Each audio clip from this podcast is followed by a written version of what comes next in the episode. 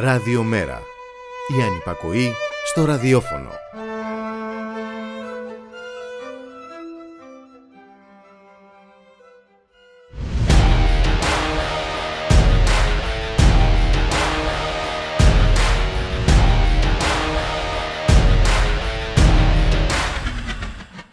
με ψευδεπίγραφα και απατηλά διακυδευεύματα η πορεία και στη δεύτερη εκλογική αναμέτρηση.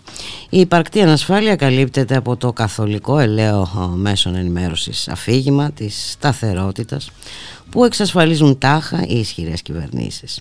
Και σε αυτή την προεκλογική περίοδο απουσιάζουν όλα αυτά που αποτελούν τις πραγματικές πηγές ανασφάλειας για τον κόσμο, τις εργασίες και τους πολίτες και το πλαίσιο που θα διαμορφωθεί μετά την απομάκρυνση από το Ταμείο της Κάλπης. Τα προαπαιτούμενα για το Ταμείο Ανάκαμψης, η σφιχτή οικονομική πολιτική για το 2023 και 2024, όπως προσδιορίζεται από την Κομισιόν, ο περιορισμός των ενεργειακών επιδοτήσεων. Και όταν η συζήτηση αγγίζει ένα σοβαρό θέμα, όπως αυτό της φορολογίας, εκφυλίζεται μέσα στη θολούρα και τη διαστρέβλωση. Και φυσικά ούτε εξ ήχων δεν ακούμε για συμφέροντα, ανάγκες, ανισότητες. Η ιδεολογία δε, Ακόμη και ως λέξη έχει εξαφανιστεί.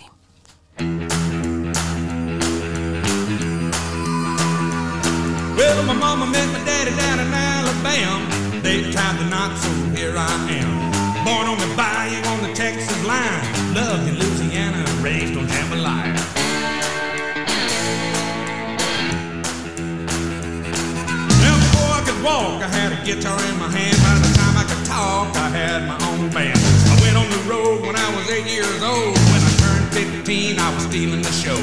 Money to burn and the girls are pretty. Didn't take me long to learn that I was born to boogie.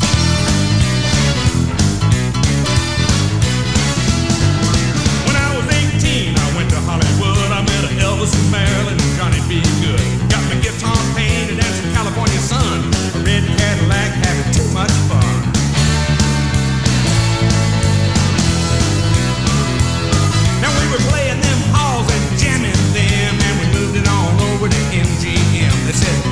boy we've been telling you about. He lit a cigar and he stuck his hand out.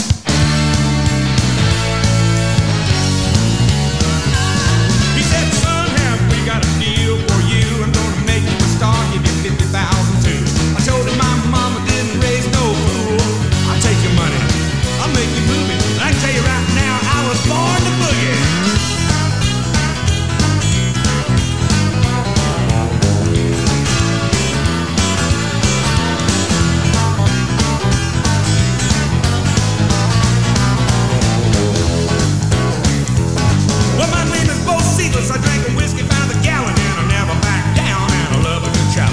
What I do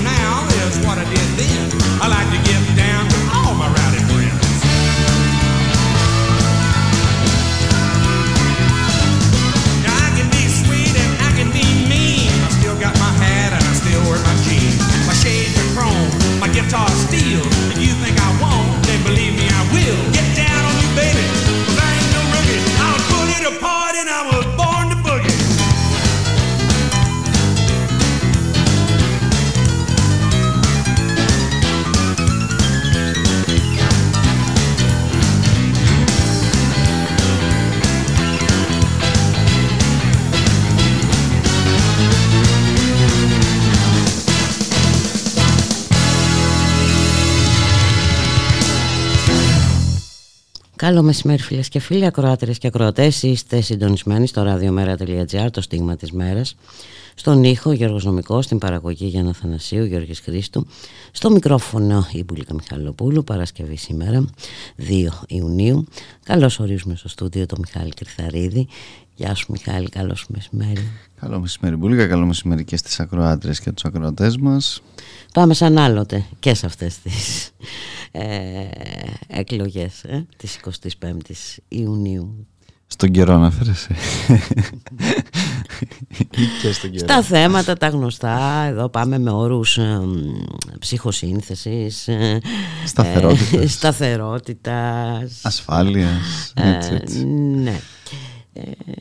Ναι, είναι όντως ε, η, η ατζέντα συνεχίζει. Με TikTok, με ναι, ναι. λιάγκα, με τσίπουρα, με μπύρες, με... Με απ' όλα. Όλα καθαρά πολιτικά. ναι, ναι, ακριβώς. Δηλαδή και σε αυτά οι, οι, οι εκφράσεις είναι και αμυγός ε, πολιτικές όπως ε, σωστά λες ε, Μπούλικα πάντως ε, όπως ε, και να πάμε πάμε και με πολλές ε, προκλήσεις έτσι πέρα από, από, από το αφήγημα. Βλέπουμε το, τον κύριο Γεωργιάδη να έχει ξεσαλώσει ο συνήθως ε, λέγοντάς μας πάνω κάτω ότι εντάξει μωρέ τώρα τι να την κάνουμε τη, την προστασία της κατοικίας, τι να τα κάνουμε τα χαμηλά ενίκια, τι να το, το κάνουμε το, το εισόδημα το, ε, το καλό, τα δικαιώματα εργασίας, όλα αυτά είναι ε, για τον κύριο Γεωργιάδη όνειρο απατηλό, δεν μπορούμε να τα, να τα ε, Βέβαια, όπως ε, εξέφρασε και τον πόνο του βέβαια και εγώ θα ήθελα λέει, να είμαι ξανθός και γαλανομάτης, αλλά τι να κάνω. Ναι, εντάξει. Ε, πάση περιπτώσει, ο καθένας ζει με τις αγωνίες του Μπούλικα σε αυτή τη, τη, τη, ζωή. Το ζήτημα είναι ότι οι αγωνίες του κόσμου εκεί έξω είναι πολύ μεγαλύτερες από αυτές τις οποίες εκφράζει ο κύριος Γεωργιάδης, ο οποίος βεβαίως σε συνέχεια και τον όσον ο κύριος Μητσοτάκης και αυτός αυτές τις μέρες ε, εξηφαίνει συνεχίζει αυτό ακριβώς το, το αφήγημα Χθες ακούγαμε από τον Πρωθυπουργό ότι ε, το καλάθι του νοικοκυριού ήταν μια ε, μεγάλη επιτυχία.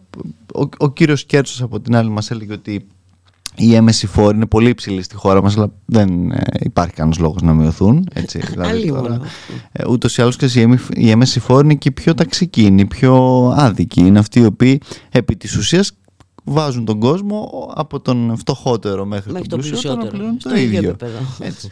Ακριβώς. Αλλά κατά Στο ίδιο αγοραστικό επίπεδο. Το ζήτημα είναι να μην ανοίξει συζήτηση για τη φορολογία και για όλα αυτά. Με όλο αυτό το, ε, το, το αφήγημα το οποίο πάει να ανοίξει αυτή η συζήτηση. Πάει. Την τρώει το μαύρο σκοτάδι της ναι, διαστρέβλωσης ναι. και της. Ε, εντάξει. Ακριβώς. Οπότε ναι, όντως όπως λες, συνεχίζουμε στο, όπως, όπως είχαμε και την προ... δηλαδή, προηγούμενη. πραγματικά, τι λόγο έχει, τι λόγο ε, έχει η τηλεόραση, ας πούμε. Συγγνώμη δηλαδή, τι λόγο ύπαρξης έχει. Ε; Αυτό είναι ακριβώς το λόγο της παραπληροφόρησης, συμβουλικά. Έτσι. Ε, και ε, προφανώς ε, αυτό το, το λόγο Παραπληροφορώ, αλλά άρα υπάρχω, ε.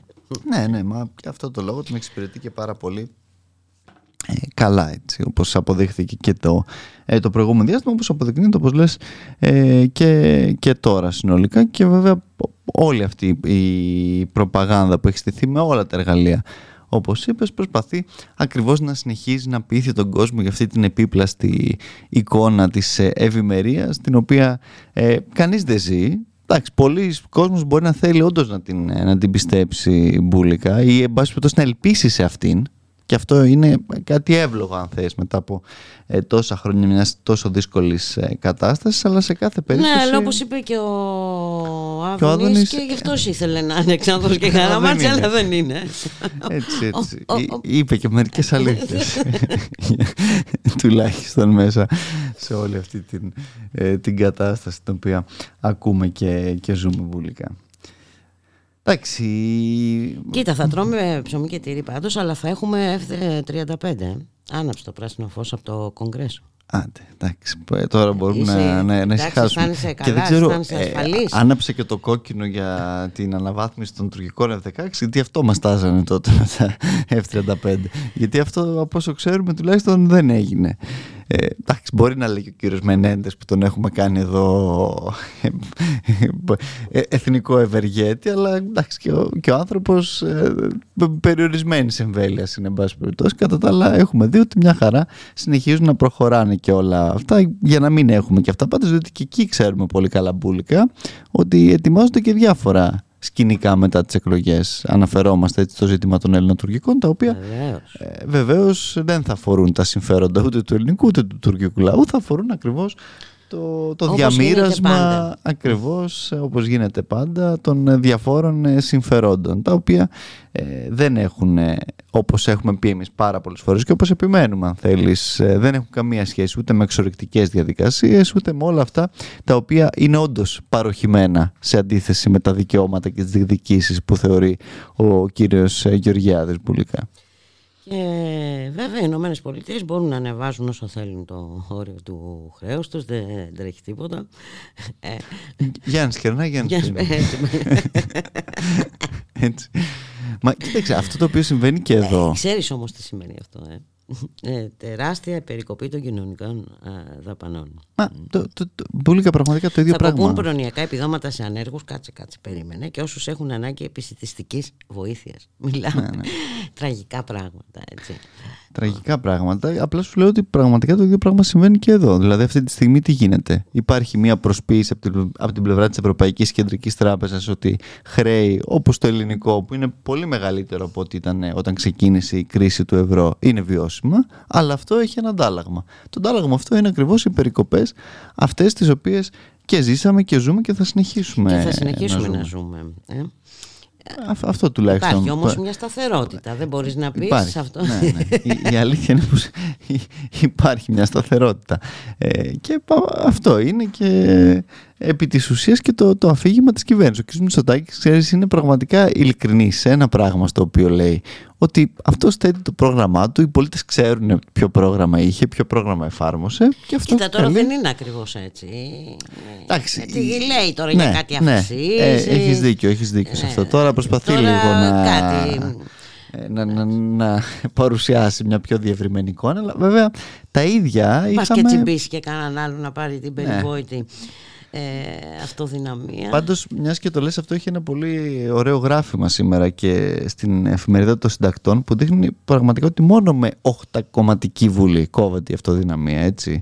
Κατά τα άλλα πάμε στους 160 και φεύγα, για να μην φτάσουμε στους 180, που εκεί εντάξει προφανώς ε, καταλαβαίνουμε πόσο δύσκολα θα είναι τα πράγματα.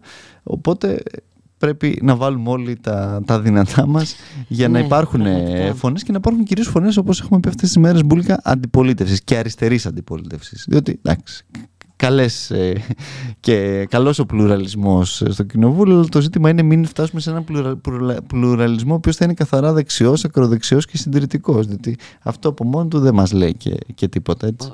όχι μόνο δεν μας λέει τίποτα αυτό, αλλά ναι, όχι, ξέρουμε τι μας λέει, αλλά ε. εν πάση περιπτώσει ε, παλεύουμε ακριβώς και, και, και θα παλέψουμε όλο αυτό το διάστημα για να μην είναι έτσι τα πράγματα, διότι όντως δεν είναι ε, μια εικόνα η οποία προαλήφεται για το επόμενο διάστημα και με δεδομένη, ξαναλέω, όλη την κατάσταση που και ζήσαμε και ζούμε ακόμα και στο ενδιάμεσο. Έτσι. Όλα αυτά τα οποία βλέπω ακόμα και αυτές τις μέρες είναι, είναι απίστευτα έτσι πουλικά και αναφέρομαι σε όσα σημαίνουν. Χθες υπήρξε και μία συνέντευξη τύπου πάνω στη Θεσσαλονίκη από τα παιδιά ε, για το, για το, LNG.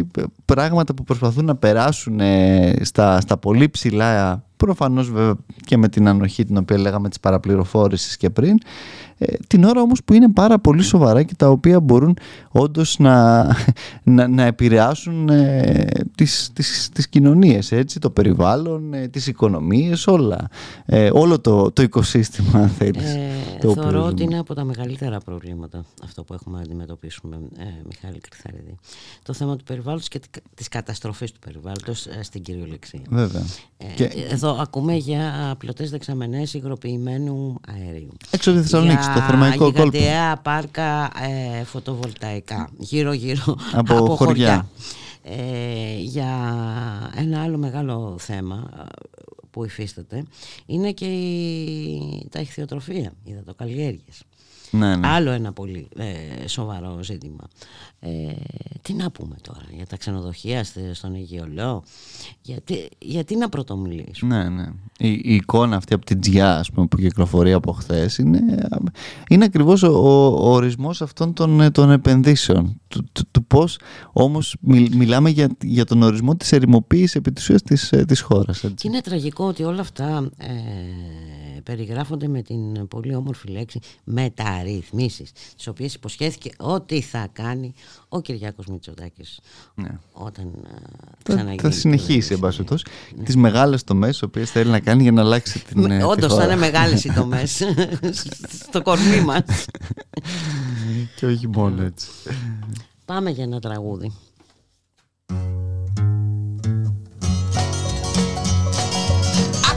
hearing you're concerned about my happiness. But all that thought you're giving me is conscience, I guess.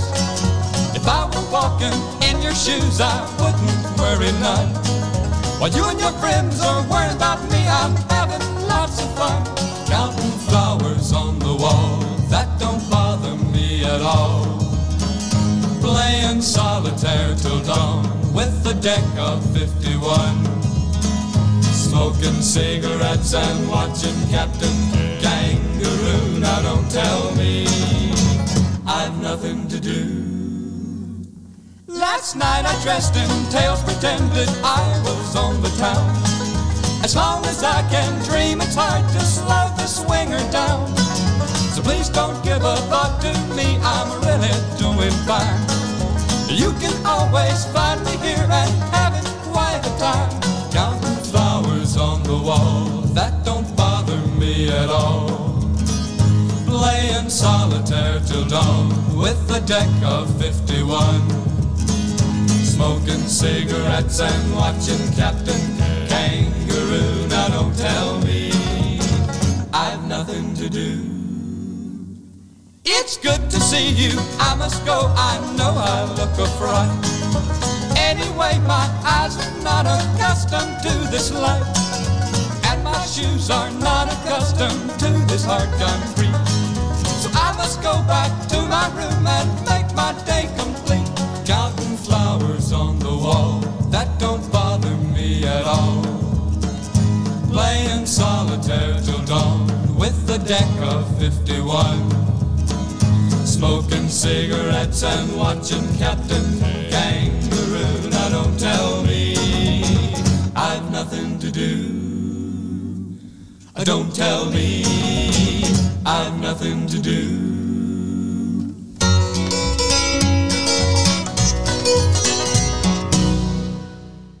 Ραδιομέρα.gr, 1 και 16 πρώτα λεπτά, στον ήχο Γιώργος Νομικός, στην παραγωγή για Αθανασίου Γιώργης Χρήστου, στο μικρόφωνο η Μπουλίκα Μιχαλοπούλου. Σήμερα είχαμε και μια συνέντευξη του γραμματέα του ΜΕΡΑ 25, του Γιάννη Βαρουφάκη στο Open, όπου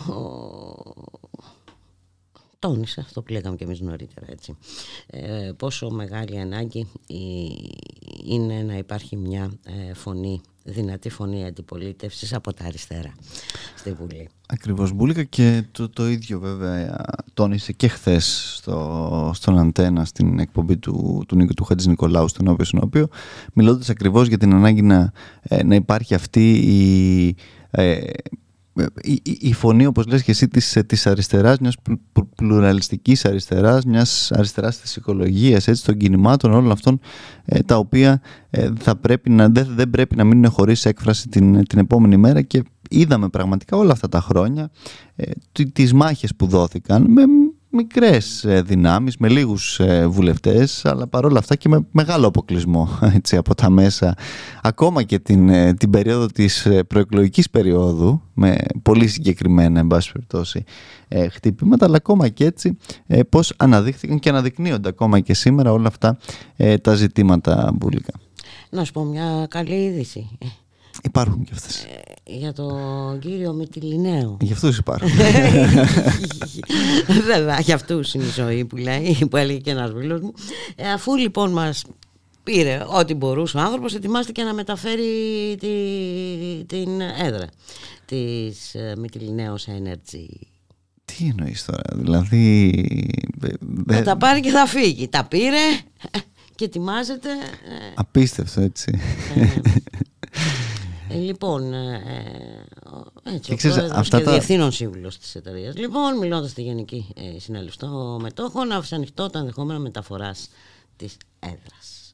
Αφού να πούμε τι έχει κάνει μέχρι στιγμής, έτσι, αφού έχει εξασφαλίσει εξωφρενικά κέρδη. Ε, Επιδοτήσεις από το ελληνικό ε, δημόσιο. αφού ε, κάτι εκατομμυριάκια από κρατικές επιδοτήσεις αφού εξασφάλισε συμβάσεις ε, απεικιοκρατικού τύπου έτσι αγοράζοντας φθηνό ρεύμα από τη ΔΕΗ για τις επιχειρήσεις του θα μας κουνήσει και το μαντίλι ε, ε. Τι ωραία, έτσι, αυτές είναι οι υπεραξίες που, που παράγονται με δικά μας, ε, με, τη δική μας επιβάρυνση και, και υπερχρέωση και όπως λες στη συνέχεια μια χαρά ο κάθε τέτοιος ολιγάρχης μπορεί να μας κουνήσει και, και, το μαντίλι. Την ώρα που βέβαια πίσω η κοινωνία μένει με, με, με τα χρέη. Ούτε μαντήλι για να κλάψουμε δεν θα έχουμε. ναι, ναι, ναι, ναι. Διότι όπως λέγαμε και αυτές τις μέρες καλή συζήτηση για την ε, φορολογία, για, τα, για την κοστολόγηση αλλά αυτά τα οποία επί τεσσάρων ετών αυτή η κυβέρνηση χρέωσε σε αυτόν τον τόπο με 50 περίπου δισεκατομμύρια και όχι, ξαναλέω, προς όφελος και των ε, ανθρώπων που έχουν ανάγκη. Όπως έχουμε πει από χθες, οι 800.000 περίπου ε, ελεύθεροι επαγγελματίες, αγρότες μη μισθωτοί, είναι χωρίς ιατροφαρμακευτική περίθαλψη λόγω χρεών που συσσωρεύτηκαν στην πανδημία με τις περιβόητες αναστολές. Που... Δεν τρέχει τίποτα σύμφωνα με τον κύριο Σκέρτσο. Τίποτα δεν τρέχει και, και η ίδια κυβέρνηση πανηγύριζε, αν θυμάσαι καλά, και όλε πώς ξεκίνησε η αποπληρωμή αυτών των χρεών που είχαν συσσωρευτεί.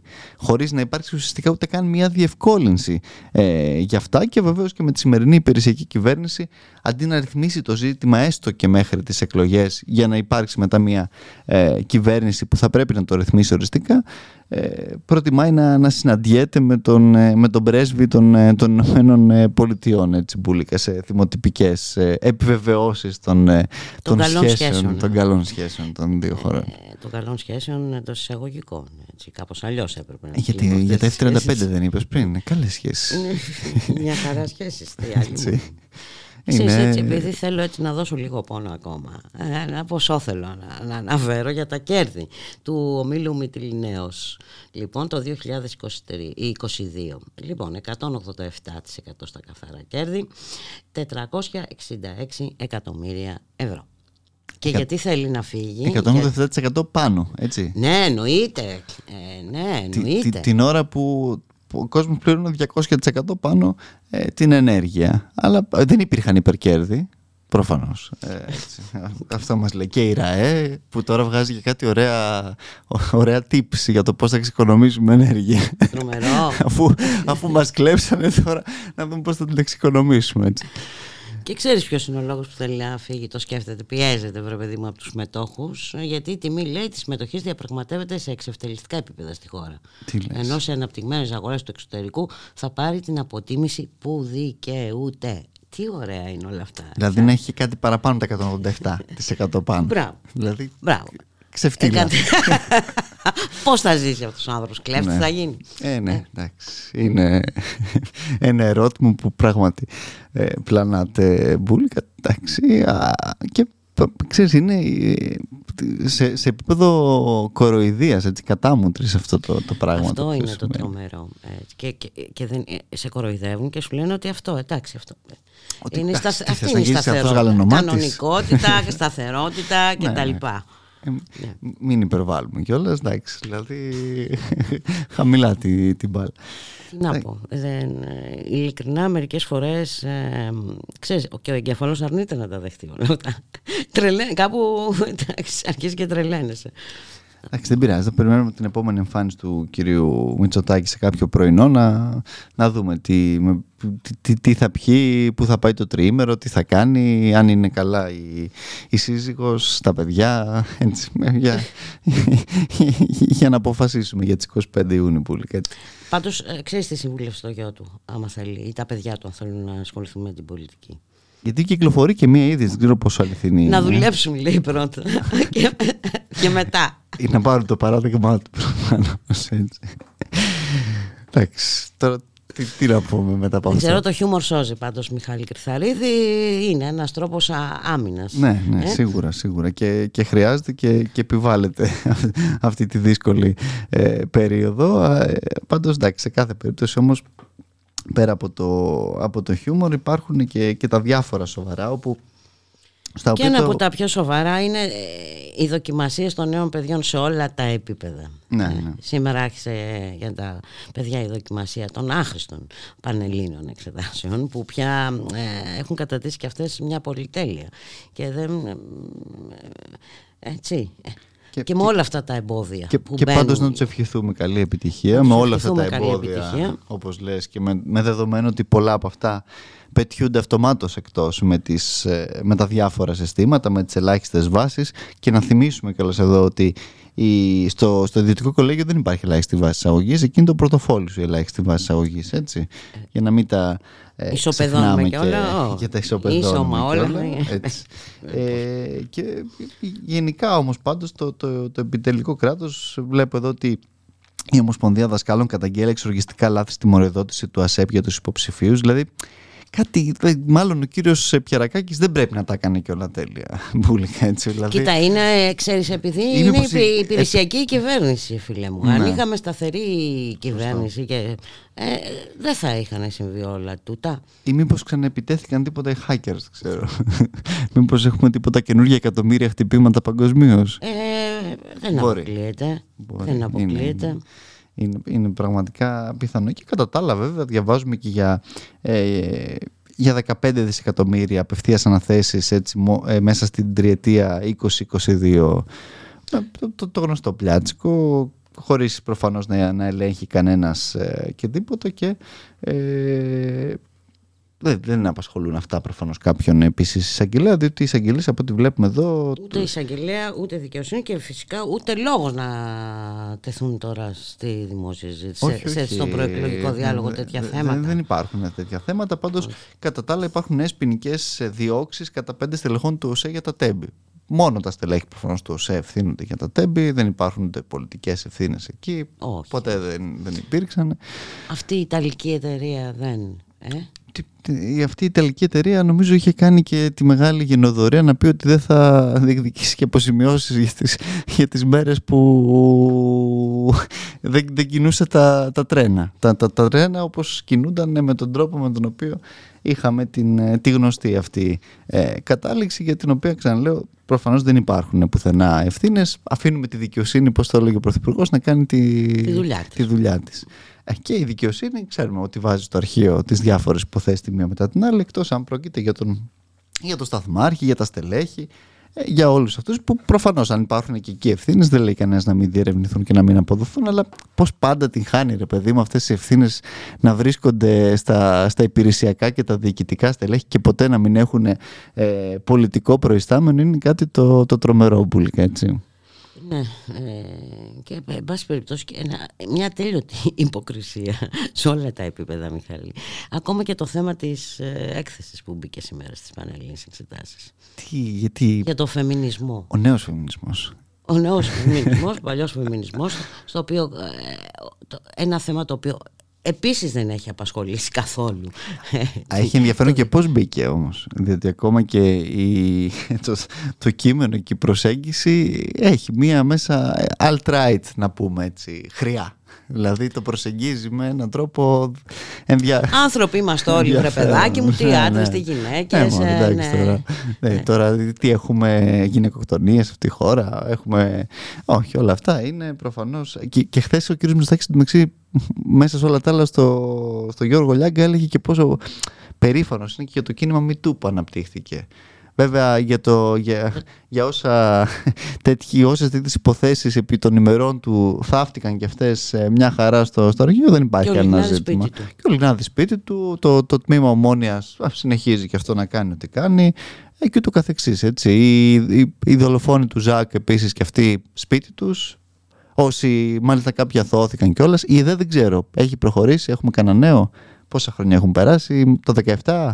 Ε, είμαστε στα έξι χρόνια. Εντάξει, τώρα η ΕΔΕ δεν χρειάζεται να επισπεύσει κιόλας.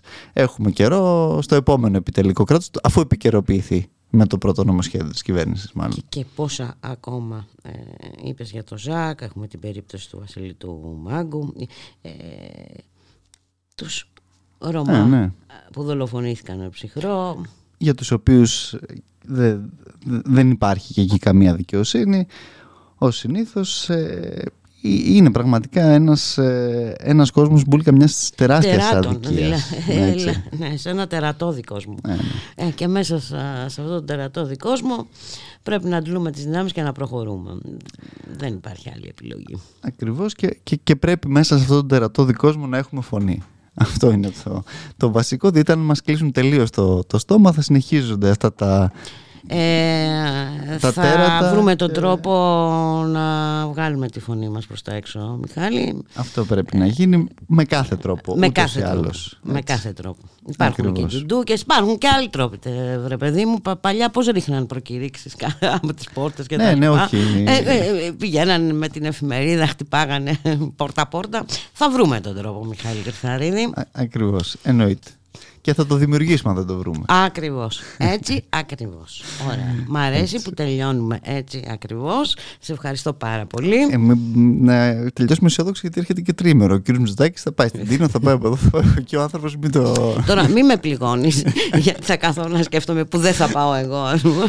Αλλά ας κλείσουμε. Α κρατήσουμε. Ο πολύς ο κόσμος. ο οποίος βέβαια θυμάμαι παλιά τα παλιά καλά χρόνια. Ήδη είχαμε αποφασίσει που θα πάμε, είχαμε κλείσει εισιτήρια. Δεν επεκτάθηκε κλείσει, το fuel pass. Ε, Έτσι. Τώρα θα, το, θα είχε λυθεί αυτό το ζήτημα. Τώρα πού τέτοια Δεν έχουμε, πράγματα. έχουμε περισσιακή κυβέρνηση. Αν είχαμε σταθερότητα. Κάτι θα είχαμε Κάτι θα είχαμε. Να σε καλά, Μιχάλη Κρυθαρίδη. Σας χαιρετώ. Τα λέμε την ερχόμενη εβδομάδα. Γεια χαρά. Dig, man, there goes Mac the knife.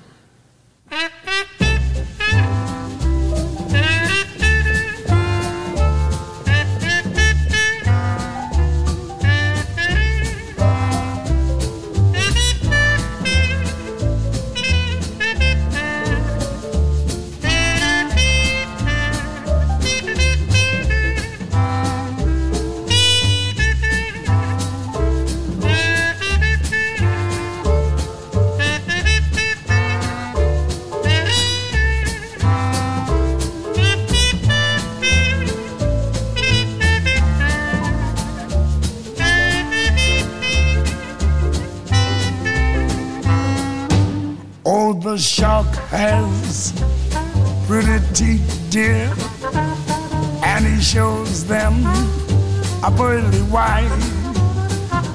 Just a jackknife has Mac Heat, dear, and he keeps it out of sight. When the shark bites with his teeth, dear, scarlet billows start to spread. Fancy gloves, though, where's Mackie dear? So there's not a trace mm, of red on the sidewalk. Sunday morning, baby, lies a body oozing life. Someone sneaking around the corner. Someone Mac the mm, from a tugboat by the river?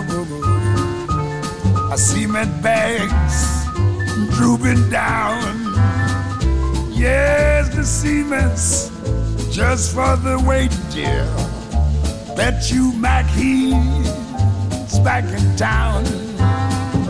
Look here, Louis Miller disappeared, dear, after drawing out his cash. And Mac Heat spends like a sailor.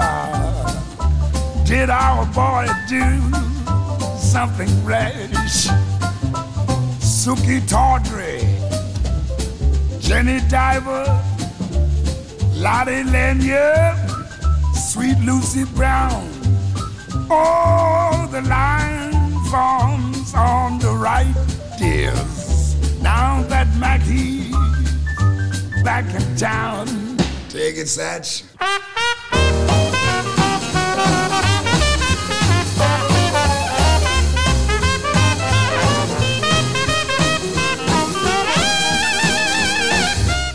Ραδιομέρα.gr, η ώρα είναι 1 και 33 πρώτα λεπτά. Στον ήχο Γιώργος Νομικός, στην παραγωγή Γιάννα Θανασίου, Γιώργης Χρήστου. Στο μικρόφωνο η Βούλικα Μιχαλοπούλου.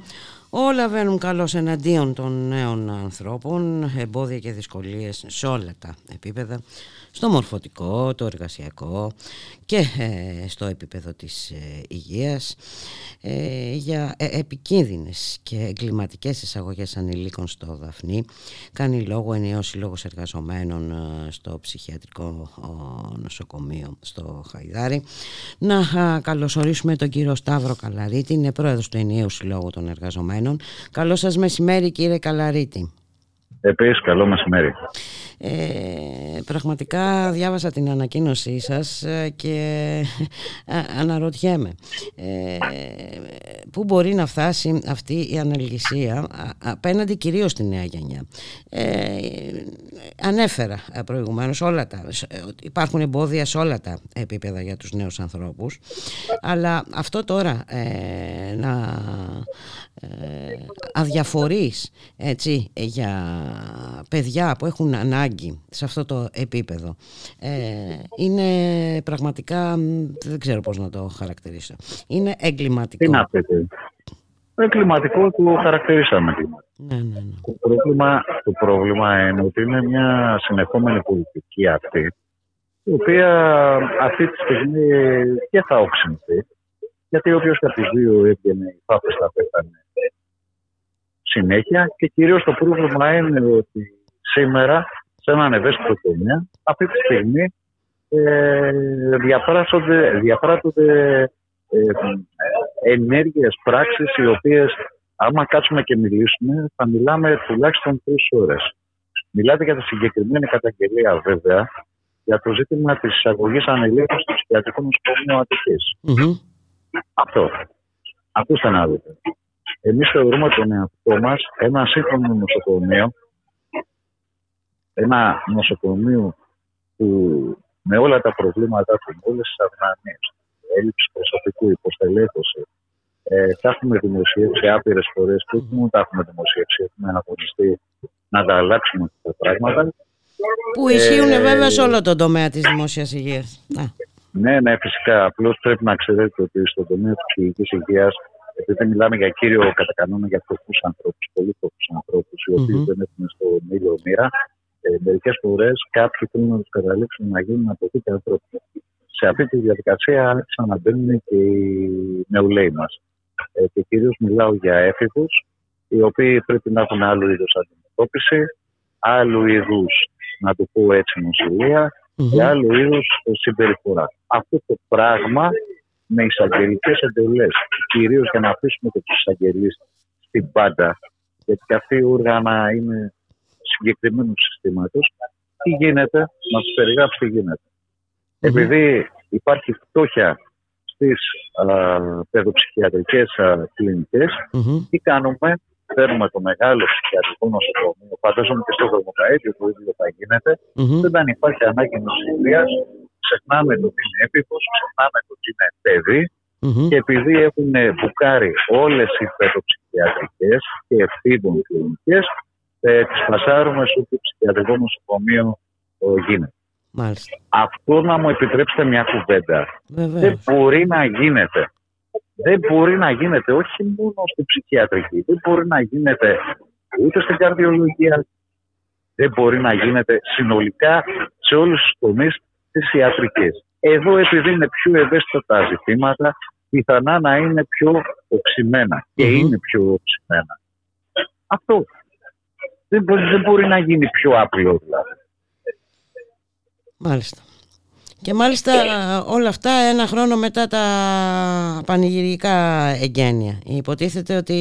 Όχι, κοιτάξτε, κοιτάξτε, είναι πιο σύνθετο το ζητημα Τα εγγένεια ήταν περίπου Ιούνιο, αν θυμάμαι καλά, mm-hmm. του τμήματος εφήβων στο Λιμουδόν. Mm. Ε, θα μου επιτρέψετε, μπορεί να κάνω ένα μικρό λάθος. Πάντως πρέπει να ήταν στον Ιούνιο, δηλαδή κλείνει ένας χρόνος. Αυτό είναι ένα κλειστό ντουβάρι. Εκεί, Αυτό δεν υποτίθεται ότι θα γινόταν ψυχιατρική κλινική εφήβων. Ε, ναι, εφήβων. Ε, υποτίθεται. Από το υποτίθεται μέχρι, το τι έχει πρέπει να γίνει, υπάρχει πολύ μεγάλη απόσταση. Και θα σας εξηγήσω και το γιατί. Αυτή τη στιγμή δεν έχουμε μόνο το λιμωδόν που είναι Έχουμε και το Τζάνιο που ετοιμάζεται η μεταστέγασή του. Ε, κατά τη δική μας γνώμη δεν είναι μεταστέγαση, είναι κλείσιμο. Και έχουμε και πολιτευτάκους της Νέας Δημοκρατίας, οι οποίοι λένε ε, με πολύ καθαρό ότι οι εγκαταστάσεις του ψήνια μπορούν να στεγάσουν ε, άλλες κλινικές, μπορούν να αντιμετωπίσουν το πρόβλημα της Α. Δυτικής Αθήνας και του Πειραιά. Μάλιστα. Αυτά τα πράγματα δεν γίνονται. δεν γίνονται. Όταν φτιάχνεις νοσοκομεία και όπως φτιάχνεις τα νοσοκομεία, χρειάζεται ένα συγκεκριμένο σχεδιασμό, του οποίους ούτε αυτή η κυβέρνηση έχει, ούτε η προηγούμενη είχε, ούτε η παραπροηγούμενη, ούτε κανείς. Και έχουν αφήσει νέους ανθρώπους. Αυτοί κάνουν τις μελέτες και λένε, τι λένε, ότι έχει αυξηθεί η ψυχική νόσος, ειδικά μετά την πανδημία, σε νέους Οι αντιμετωπίσεις δεν υπάρχουν. Δεν υπάρχουν. Και συνολικά, αν μου επιτρέψετε μια παρατήρηση, ε, συνολικά πρέπει να αντιμετωπίσουμε υπό καινούρια βάση το ζήτημα της ψυχικής υγείας, όχι με τον ιδιώτη μέσα. Δείτε τα της κυρίας Ράπτη τι έχει δημοσιεύσει, τι προχωράει και τι θα προχωρήσει. Και με τη συνένεση μάλλον των περισσότερων κομμάτων, πλην του, πλην του ΚΚΕ το οποίο το είχε βγάλει και στο κλαρί.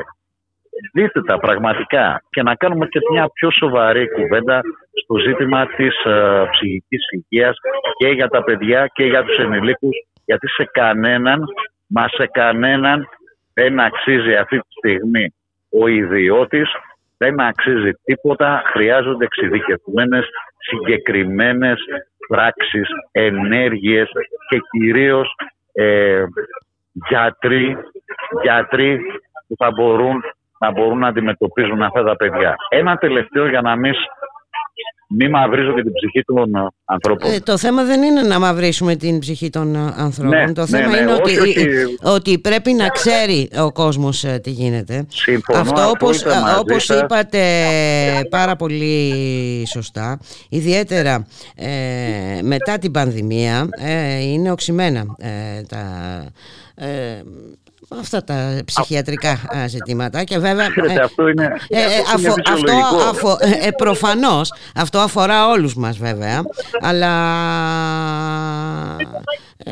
εντάξει αφορά και τα, τα παιδιά που οφείλουμε να προστατεύσουμε έτσι, σε αυτές τις τόσο ευαίσθητες ηλικίες Βεβαίως και βέβαια είναι ένα θέμα και οικονομική κατάσταση. Έτσι.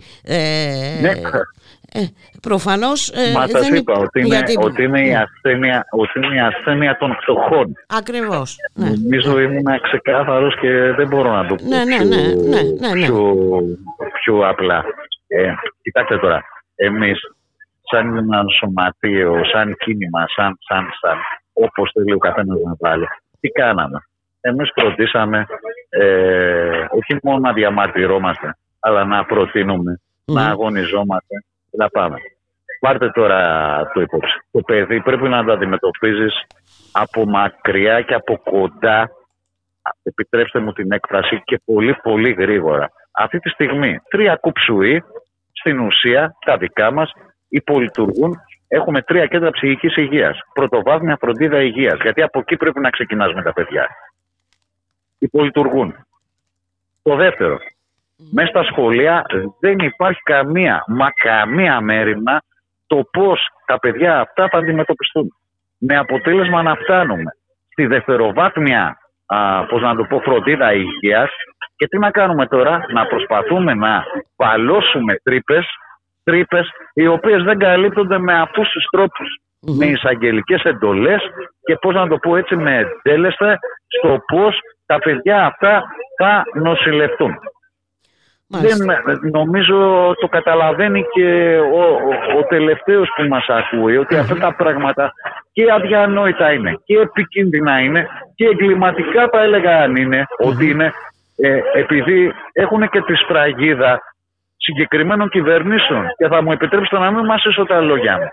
Δεν είναι ότι δεν ήθελε κανείς το ζήτημα στο Λιμουδού να φτιαχτεί παιδοψυχιατρικό. Όχι, δεν είναι αυτό το κίνημα απαιτεί να είναι συγκεκριμένο το λιμόδο, να περιλαμβάνει πολλά πράγματα. Πολλά πράγματα και όχι μόνο στα παιδιά. Και τι έχουν κάνει, το κλείσε ο κύριος Γεωργιάδη. Με συγχωρείτε που χρησιμοποιώ λέξη, αλλά έτσι είναι. Ε, τώρα ε; τι, για, την πραγματικότητα όχι, όχι, μιλάμε θα, τώρα. Θα, θα, με συγχωρέσετε, γιατί η πραγματικότητα είναι λίγο σκληρή για αυτούς που μένουν στη Δυτική Αθήνα. Βέβαια. Ειδικά στη Δυτική Αθήνα και στον Πειραιά. Εδώ λοιπόν τι έχουμε; Έχουμε κύριο Άδωνη Γεωργιάδη. Το έκλεισε που περηφανευότανε. είχαμε κυβέρνηση στη ΣΥΡΙΖΑ που φρόντισε να μην το αντικαταστήσει. Να μην το αντικαταστήσει και τώρα ερχόμαστε λοιπόν με καινούργια κυβέρνηση ξανά να κάνουμε καινούργιο μπάλωμα και να λέμε τι ότι κόψαμε μια πολύ ωραία κορδέλα, τη φτιάξαμε και το πότε θα λειτουργήσει θα το ε, δούμε στο μέλλον. Και ταυτόχρονα αποδυναμώνουμε το τζάνιο. Γεμίζουμε τα κρεβάτια στο Σισμανόγλιο, ενώ για παιδιά ειδικά. Και ποιο είναι το αποτέλεσμα στην τελευταία τρύπα της φλογέρας, αυτή είναι η γνώμη μου εμένα, ότι στο δρομοκαίδιο και στο ψυχιατρικό νοσοκομείο Αττικής θα φέρνουμε νέα παιδιά τα οποία δεν τους αξίζει κιόλας να είναι. Αυτή είναι η πραγματικότητα. Και συγγνώμη για το έντονο το. όχι, αλίμονο, καλά κάνετε. ε, αλλά ξέρετε, εμείς είμαστε μάχημοι εργαζόμενοι και είμαστε και στη δουλειά μας κάθε μέρα. Ναι, ναι, ε, κατανοητό και αντιμετωπίζετε όλες αυτές τις δύσκολες ε, καταστάσεις και είπαμε ιδιαίτερα σε αυτό το τόσο ευαίσθητο το, τομέα ε, στον οποίο βέβαια δεν έχει δοθεί καμία σημασία στον προεκλογικό διάλογο. Υπάρχουν όχι, όμως έχει δοθεί, έχει δοθεί, ναι. έχει δοθεί. Όχι, όχι, για μένα έχει δοθεί. Όταν λέμε για ανταγωνιστικότητα της οικονομίας ή όταν Α, λέμε, εκεί το πάτε. Ε, Θέλω να πω ότι το θέμα... Τομέα, μια χαρά έχει δοθεί. Α, αυτό είναι άλλη στάκ. Εγώ λέω σαν αντικείμενο, ναι. σαν ένα θέμα τόσο σοβαρό που θα έπρεπε να έχει συζητηθεί. Πάντως, Όχι, ε, αυτά είναι ε, σενάρια επιστημονικής ε, Προτάσεις υπάρχουν και ε, ναι. τουλάχιστον και από ό,τι ξέρω και γνωρίζω υπάρχει και πρόταση για, για την ψυχική υγεία συγκεκριμένη από το ΜΕΡΑ25. Ε, Κάθε μέρα υπάρχει και συγγνώμη, εγώ λέω καθαρά δεν είναι πρόταση αν υπάρχει. Υπάρχει. Από την Νέα Δημοκρατία υπάρχει πρόταση. Και από το Πασόκ υπάρχει πρόταση. Και από το Κουκουέ υπάρχει πρόταση. Αλλά επειδή πάμε και σε μια, α, σε, σε μια εκλογική διαδικασία, καλά είναι ο καθένας να τα βάλει λίγο, τώρα τουλάχιστον οι ακροατές που μας ακούνε, να τα βάλουν λίγο σε μια τάξη και να βάλουν το εξής, σαν κύριο κριτήριο, είτε αφορά τα παιδιά είτε τους ενήλικες. Πρώτο, είναι ένα δικαίωμα αποκλειστικής δωρεάν υγείας των εργαζομένων, άρα και των παιδιών ένα το κρατούμενο. Ναι. Δύο τα κρατούμενα. Εδώ απαντάμε καταφατικά έτσι κι αλλιώς. Ναι. ναι, ναι, μα δεν είναι. Δεν, δεν, ναι, Τώρα βέβαια θα μου πείτε... Δεν διαφωνούμε. Ναι, ναι, ναι. Το δεύτερο, ο επιχειρηματίας, γιατί άμα μπει ο επιχειρηματίας πρέπει να είναι ε, μέσα σε τέτοιου είδους διαδικασίες. Ναι ή όχι. Εδώ μπαίνει το ζήτημα λοιπόν. Και το κίνημα αυτό έχει να λυσει Αν αυτή τη στιγμή θέλουμε συμπράξεις θέλουμε να ιδιωτικοποιούνται ε, νοσοκομεία ή κλινικές όχι, δεν θέλουμε. Πρέπει να απαντήσουμε όλοι. Ε, κύριε Καλαρίτη, δεν θέλουμε. Δεν θέλουμε γιατί δεν είμαστε από την πλευρά των ε, ισχυρών, έτσι. Ε, είμαστε από την πλευρά, από την άλλη πλευρά. Από τη σωστή και κατά τη δική μας άποψη πλευρά της ε, ιστορίας. Ε, Καλά, μην το πολύ λέμε αυτό γιατί αυτή η πλευρά της ιστορίας είναι πολύ δύσκολη. είναι πολύ δύσκολη. είναι άλλου είδους ε, και πρακτική και θεωρητική κουβέντα. Ναι, ε, ίσως να μπορέσουμε να την κάνουμε μια άλλη στιγμή. Το θέμα είναι ε, ότι ε, κάνουμε και από πλευρά μας, έτσι και σαν ραδιόφωνο μιλάω, ε, προσπαθούμε να αναδείξουμε τέτοια προβλήματα ε, ώστε... Μακάρι να ήταν και πιο τακτικά. Ε, να ήταν... Δεν το λέω προσωπικά σε εσάς, ε, εννοώ συνολικά. Ε, ναι, εντάξει, εμείς κάνουμε και το έχουμε, έχουμε αναδείξει και στο παρελθόν τέτοιου είδους ζητήματα και όσο μπορούμε θα τα αναδεικνύουμε. Να σας ευχαριστήσω πάρα πολύ για τη συνομιλία. Να είστε καλά. Καλό σας μεσημέρι. Καλή συνέχεια, καλή δύναμη εύχομαι.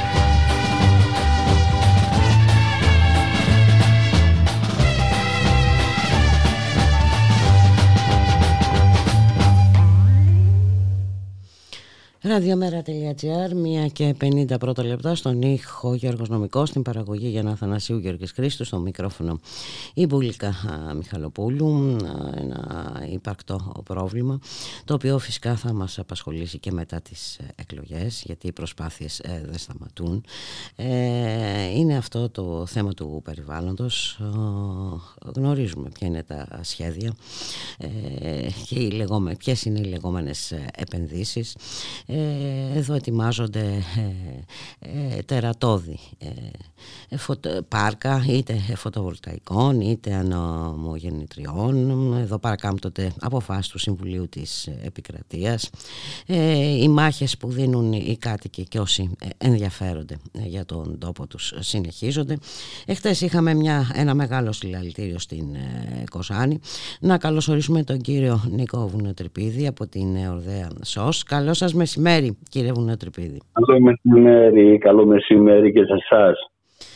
Είναι ε, είναι πραγματικά από τα πιο ε, σημαντικά προβλήματα ε, κατά την άποψή μου αυτό το θέμα του, του, της καταστροφής έτσι, του περιβάλλοντος στη χώρα μας. Εδώ βλέπουμε ότι έχουν μπει στο στόχαστρο βουνά, παιδιάδες, ε, ε, παραλίες, σε όλα τα επίπεδα. Μιλάω και για τις ανεμογεννήτριες, μιλάω και για τα μεγάλα πάρκα τα φωτοβολταϊκά, μιλάω και για τις ηχθειοκαλλιέργειες. Είναι δηλαδή ένα πλέγμα ε, ενεργειών ε, πολύ ανησυχητικό ε, που οδηγεί σε διάφορου είδους καταστροφές έτσι, και της κτηνοτροφίας και της γεωργίας ε, μόλυσης του περιβάλλοντος και πάει λέγοντας. Εχθές είχαμε μια, ένα μεγάλο συλλαλητήριο με αφορμή τα, το σχέδιο εκεί, για ένα γιγαντιαίο πάρκο φωτοβολταϊκών. Ναι, Ακριβώς. Ήταν ένα μεγαλειώδες συλλαλητήριο, ήταν τεράστια η συμμετοχή και αυτό είναι το πολύ Ε, ήταν το σοκ μεγάλο για την περιοχή. Πρώτη φορά συνέβαινε κάτι τέτοιο. Πρώτη φορά η αστυνομία έδειξε ε, τη βία καταστολή σε τόσο έντονο βαθμό.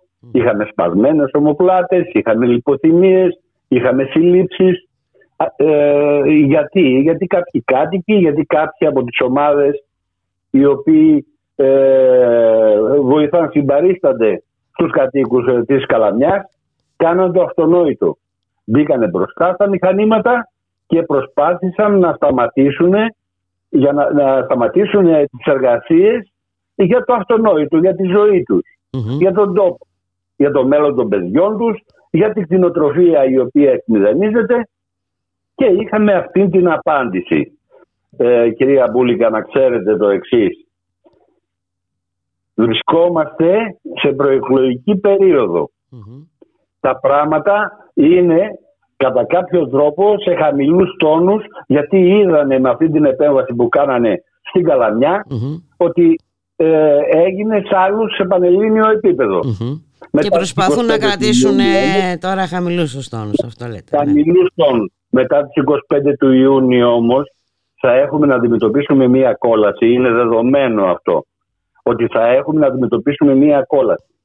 Σε μια περιοχή όπως η Δυτική Μακεδονία και όχι μόνο, σε όλη την Ελλάδα συμβαίνει, αλλά εδώ συμβαίνει πολύ πιο εντονα Όπου οι, οι αιτήσεις για αδειοδότηση πέφτουν με γεωμετρική πρόοδο ε, γίνεται χαμός. Αυτή τη στιγμή στην, ε, στο Δήμο Εορδέας μόνο εκκρεμούν 25 αιτήσεις για αδειοδότηση. Αντιλαμβάνεστε αυτή τη στιγμή έχουν πόσα έργα ήδη, ε, έχουν εγκριθεί 400 ανεμογεννήτριες στο Βέρμιο, 11 προς το παρόν στο Άσχιο, ένα τεράστιο φωτοβολταϊκό μέσα στα ορυχεία ε, 3 γιγαβάτ Δηλαδή αυτό μεταφράζεται σε 75.000 τρέματα γης. Ε, έχουμε στο σύνολο στη Δυτική Μακεδονία πάνω από 600.000 τρέματα ε, που καταλαμβάνουν αυτά τα τέρατα 600.000 τρέματα γης της Δυτικής Μακεδονίας που σημαίνει εκμηδενισμός και της χλωρίδας και της πανίδας και του υδροφόρου ορίζοντα της βιοποικιλότητας είναι μια πλήρης καταστροφή. Είναι ε, πραγματικά αν ε, ευοδοθούν τα σχέδιά τους ε, όντως θα μιλάμε για ε, μεγάλη καταστροφή και αυτό όπως είπατε είναι ελπιδοφόρο που υπήρχε χθες μεγάλη συμμετοχή όπως επίσης που γίνονται προσπάθειες συντονισμού των κινημάτων κύριε Βουνοτρυπίδη και αυτό ναι. είναι κάτι πολύ σημαντικό. Ήδη έχουμε να μην αισθάνεται κανείς μόνος τους σε αυτή την ιστορία. Είναι σημαντικό, είναι σημαντικό η αλληλεγγύη είναι ότι πιο σημαντικό. Δεν μπορούμε μόνοι οι 5 ή 10 σε κάθε πόλη να αντιμετωπίσουμε αυτά τα τέρατα, αυτούς τους κολοσσούς, αυτές τις πολυεθνικές. Οπότε ο συντονισμός είναι απαραίτητος. Πρέπει οπωσδήποτε, είναι δύσκολο, είναι δύσκολο κυρία Βούλικα.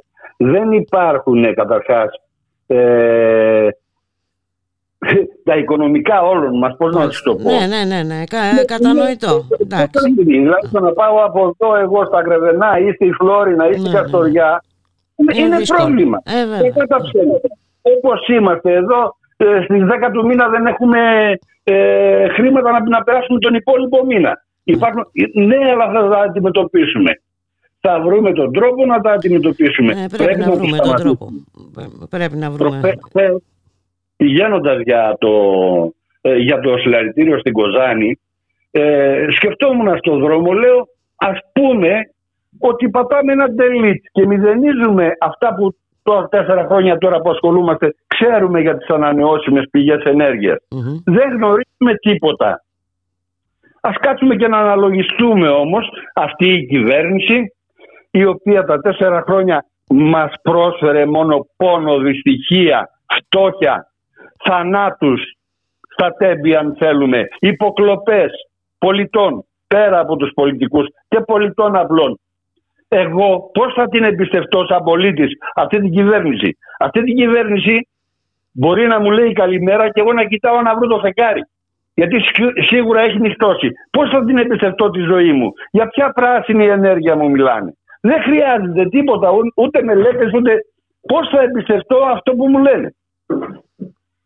Καταλαβαίνετε τι θέλω να πω, Ναι, μια χαρά καταλαβαίνω εγώ τι θέλετε να πείτε κύριε Βουνοτρυπίδη. Ε, το θέμα είναι να το ε, καταλαβαίνουν ε, και οι πολίτες και πόσο σοβαρό είναι αυτό το, το θέμα.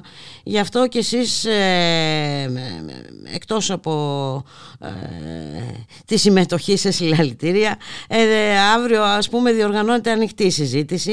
Είναι και αυτό πολύ αναγκαίο. το αντικείμενό της είναι αν δεν κάνω λάθος πράσινη μετά μετάβαση ή πράσινη εμπλοκή έτσι ε, ε, καλό είναι να γνωρίζουν οι πολίτες ε, τι περί τίνος ακριβώς πρόκειται γιατί στην αρχή υπήρχε μια εφορία με αυτή την πράσινη ανάπτυξη ότι θα ε, έχουμε ενέργεια και αρκετή αλλά και που δεν θα μολύνει το περιβάλλον κτλ. Και, και βλέπουμε πόσο διαφορετικά είναι τα πράγματα. Ναι, ε, κυρία Μπουλίκα, να ξέρετε ότι εγώ πριν από πέντε χρόνια, εγώ που μιλάμε τώρα αυτή τη στιγμή, έλεγα, εάντε επιτέλους, ας έρθουν ανεμογεννήτριες τα φωτοβολταϊκά, να ησυχάσουμε κι εμείς, γιατί η περιοχή μας έχει πλήττεται εδώ και τόσο 60 χρόνια από το λιγνίτη. Και λέμε να ησυχάσουμε και λέγαμε, ε, δεν είναι έτσι όμως. Mm. Όσο ασχολούμαι με αυτά τα πράγματα, βλέπω ότι είναι τελείως το αντίθετο. Μάλιστα είναι ακόμα αυτό που γίνεται αυτό που γίνεται σήμερα. Αύριο πού θα ε, γίνει αυτή η συζήτηση κύριε Είναι στο ξινό, στο ξινό νερό είναι. Mm-hmm. στο ένα χωριό της φλορινας κοντά στη Τολεμαίδα δεν απέχει πολύ από την τολεμαιδα και θα συμμετέχουμε και εμείς η ομάδα Εορδέα ΣΟΤ σε αυτή τη συζήτηση η οποία είναι και αυτή η συζήτηση θα είναι πάρα πολύ ενδιαφέρουσα και ενημερωτική για τον κόσμο. Ναι, γιατί από ό,τι βλέπω και από τους ομιλητές ε, θα μιλήσει ένας ε, βιολόγος, έτσι, ο κύριος Νίκος Γιαννάκης. Ναι. Ε, και βιοκαλλιεργητής, ο κύριος Λιούζας ναι, Στέφανος. Ναι. Μάλιστα. Ναι. Και βέβαια ο κύριος Στέφανος Πράσος, ο, ο Περιφερειακός ναι. Σύμβουλος. Ε, ναι, ε, τι να κάνουμε κύριε Βουνοτρυπίδη, έτσι θα πορευτούμε. Ε, κυρίως χρειάζεται να αναγνωρίζει ο κόσμος, να υπάρξει η ευαισθητοποίηση από την πλευρά του κόσμου, να ξέρει επακριβώς τι τον περιμένει, έτσι. Έτσι, Και να έτσι μην είναι. υποκύπτει στην παραπληροφόρηση, στη διαστρέβλωση ε, και όλα αυτά Ακριβώς. Στα οποία μας Ακριβώς. εθίζουν καθημερινά. Να σας ευχηθώ καλή συνέχεια. Ε, Θα ήθελα ναι, ναι, Μισό πέστε μου. λεπτό να σας ενημερώσω. Βεβαίως. Εμείς η ομάδα μας, καλώντας και όλες τις υπόλοιπες ομάδες και τον κόσμο, στις 10 του Ιούνιου Δέκα. πάμε να σταματήσουμε να, να διαμαρτυρηθούμε, όχι να σταματήσουμε, να διαμαρτυρηθούμε Μμμ, για ένα κλίμα που γίνεται πάνω στο βουνό το Άσκιο. μμμ. Ε, έχουν ξεκινήσει από ένα χωριό Γαλατινή λέγεται, φάγαν όλο το βουνό Μάλιστα. και πηγαίνουν προς τη, στο χωριό Βλάστη για να τοποθετήσουν εκεί 11 νεμογεννήτριες. Μάλιστα. Εμείς θα ανέβουμε να διαμαρτυρηθούμε, να κάνουμε μια πορεία εκεί, να κάνουμε ό,τι μπορούμε τέλος πάντων ε, και καλούμε ε, όλο τον κόσμο, όποιος μπορεί, να έρθει να μας συμπαρασταθεί. Ωραία, θα τα ξαναπούμε τότε ε, κύριε Βουνοτρυπίδη εκεί κοντά για να, για να το θυμίσουμε. Ε, είναι καλό. να είσαστε καλά. Ε, καλή συνέχεια εύχομαι. Να είστε Ευχαριστώ καλά. πολύ. Γεια σας. Γεια χαρά. Γεια.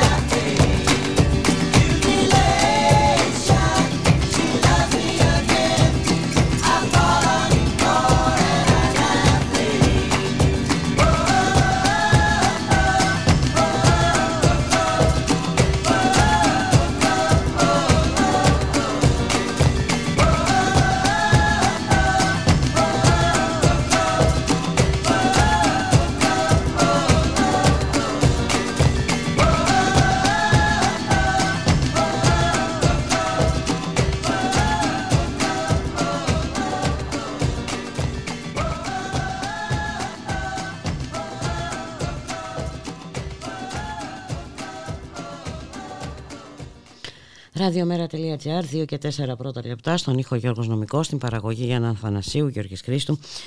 Στο μικρόφωνο η Μπουλίκα Μιχαλοπούλου και τώρα θα ασχοληθούμε με ένα από τα θέματα που δεν πρόκειται να απασχολήσουν την προεκλογική περίοδο. Ένα θέμα όμως το οποίο θα βρούμε μπροστά μας το ερχόμενο διάστημα ε, και μιλάμε για μια νέα μαύρη τρύπα ε, στις εργασιακές ε, σχέσεις με αφορμή την εξαιρετικά δυσμενή οικονομική κατάσταση στο Καζίνο του Ρίου, η Επιτροπή Επιπτίας και Ελέγχου Παιγνίων άνοιξε την επικίνδυνη αυτή η παρτίδα προτείνοντας στον Υπουργό Οικονομικών της Κυβέρνησης που θα προκύψει από τις εκλογές για επιχειρήσεις που βρίσκονται σε τέλμα να ορίζονται νέες εταιρείες με άλλο αφημί που θα αναλαμβάνουν τη διοίκηση τους απαλλαγμένες από υποχρεώσεις προς εργαζόμενους και πιστωτές παρακαλώ. Να καλωσορίσουμε τον κύριο Γρηγόρη Στογιαννίδη, είναι πρόεδρος των εργαζομένων στο καζίνο της Αλεξανδρούπολης. Καλό μεσημέρι κύριε Στογιαννίδη. Καλό μεσημέρι σε εσάς τους είναι έτσι που τα λέω, ε, κύριε Στογιαννίδη, γιατί... Ε, σύμφωνα με τις πρόσφατες δηλώσεις του κυρίου Τζανάτου, του Προέδρου της Επιτροπής Ελέγχου και Υποπτίας πραγματικά αυτές οι δηλώσεις ε, ε, απέχουν πάρα πολύ θεωρώ από μια σοβαρή οικονομία.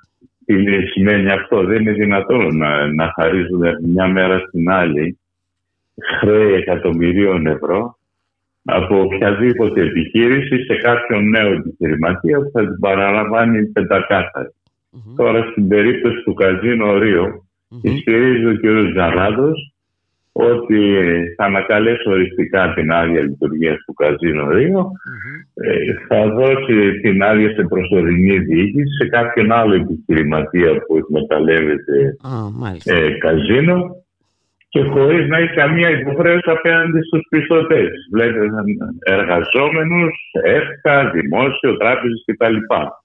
Αυτό εδώ καταρχάς είναι και τους ανταγωνισμούς. Είναι σαν να λέει ο κ. Γκανάτο, συνεχίστε να μην πληρώνετε, κανείς να μην πληρώνει και όταν φτάσει το φταίνει στον κόμμα, τότε βάζουμε ένα χ, σας δίνουμε ένα νέο αφημί και συνεχίζετε καθαρή και ωραία. Νομίζω ότι αυτά σε καμία σοβαρή οικονομία δεν θα μπορούσαν να σταθούν, σε καμία σοβαρή δημοκρατία. Τώρα ο κ. Ζανάτο δεν νομίζω ότι τα λέει και τυχαία, γιατί είναι ένας τέλεχο, ειδικά στη Νέα Δημοκρατία, οικονομολόγος, πρόεδρος της Grand Thornton επί 21 χρόνια. Η Grand Thornton είναι η εταιρεία ορκωτολογιστών και μάλιστα ήταν και συνεργάτης του κ. Πιλαδάκη, του μοναδικού μετόχου των τριών καζίνων, Αλεξανδρούπολης, Τρίο και Κέρκυρας. Ε, αυτό φαίνεται άλλωστε και στην αίτηση εξηγήσεις που κατέθεσε η Βίβερ. Η Βίβερ, να πω, είναι η διοκτήτρια εταιρεία του καζίνου της αλεξανδρουπολης Στο πρωτοδικείο της Αθήνας, στην αίτηση μεταξύ των πιστωτών περιλαμβάνει και η Grand Thornton έχει ένα υπόλοιπο λαμβάνει 35.000 ευρώ. Από εκεί αποδεικνύεται ότι η Grand Thornton, όπου πρόεδρος μέχρι το 2017 ήταν ο κύριος Τζανάτος επί 21 χρόνια, συνεργαζόταν με τον κύριο Πιλαβάκη.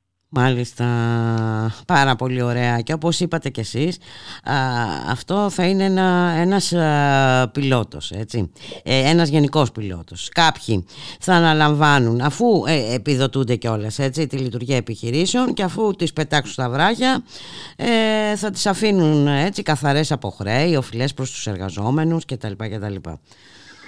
Μα θα απαλλάσσονται και θα τους δίνετε με άδεια. Να σας πω κάτι, ίσως πολλοί δεν το γνωρίζουν. Ναι. Ότι οι άδειες λειτουργίας των καζίνων παραχωρούνται μετά από διεθνή διαγωνισμό έναντι κάποιων εκατομμυρίων ευρώ. Και τι μας λέει ο κ. Ζανάτο, ότι θα δώσει δωρεάν άδεια καζίνο σε κάποιον άλλον επιχειρηματία χωρίς διεθνή διαγωνισμό όπως ορίζει η νομοθεσία; Α, Άρα το δημόσιο θα χάσει εκατομμύρια ευρώ. Βεβαίως παραχωρείται για ορισμένα χρόνια η άδεια λειτουργίας και το κόστος είναι κάποια εκατομμύρια ευρώ. Δεν είναι αστεία ποσά. Δηλαδή το δημόσιο και θα χάσει τα είδη που δεν έχει καταβάλει ο κ. Πουλαδάκης υπό μορφή φόρο μισθωτών υπηρεσιών ή φόρο από τα παίρνια των καζίνων και απ' την άλλη θα δοθεί και η άδεια δωρεάν σε κάποιον, σε κάποιον δεν μας περίπου που μας λέει, σε κάποιους καζινάδες. Μάλιστα. αυτά δεν είναι σοβαρά πράγματα και πιστεύω ότι θα πρέπει και από τη Νέα Δημοκρατία να τα διαψεύσουν. Εκτός αν βγαίνει σαν λαγό. Ε, και περιμένουν από την επόμενη κυβέρνηση της Νέας ναι. Δημοκρατίας ότι θα γίνουν αυτά. Αλλά αυτά, σας είπα, είναι και σε βάρος του υγιούς ανταγωνισμού.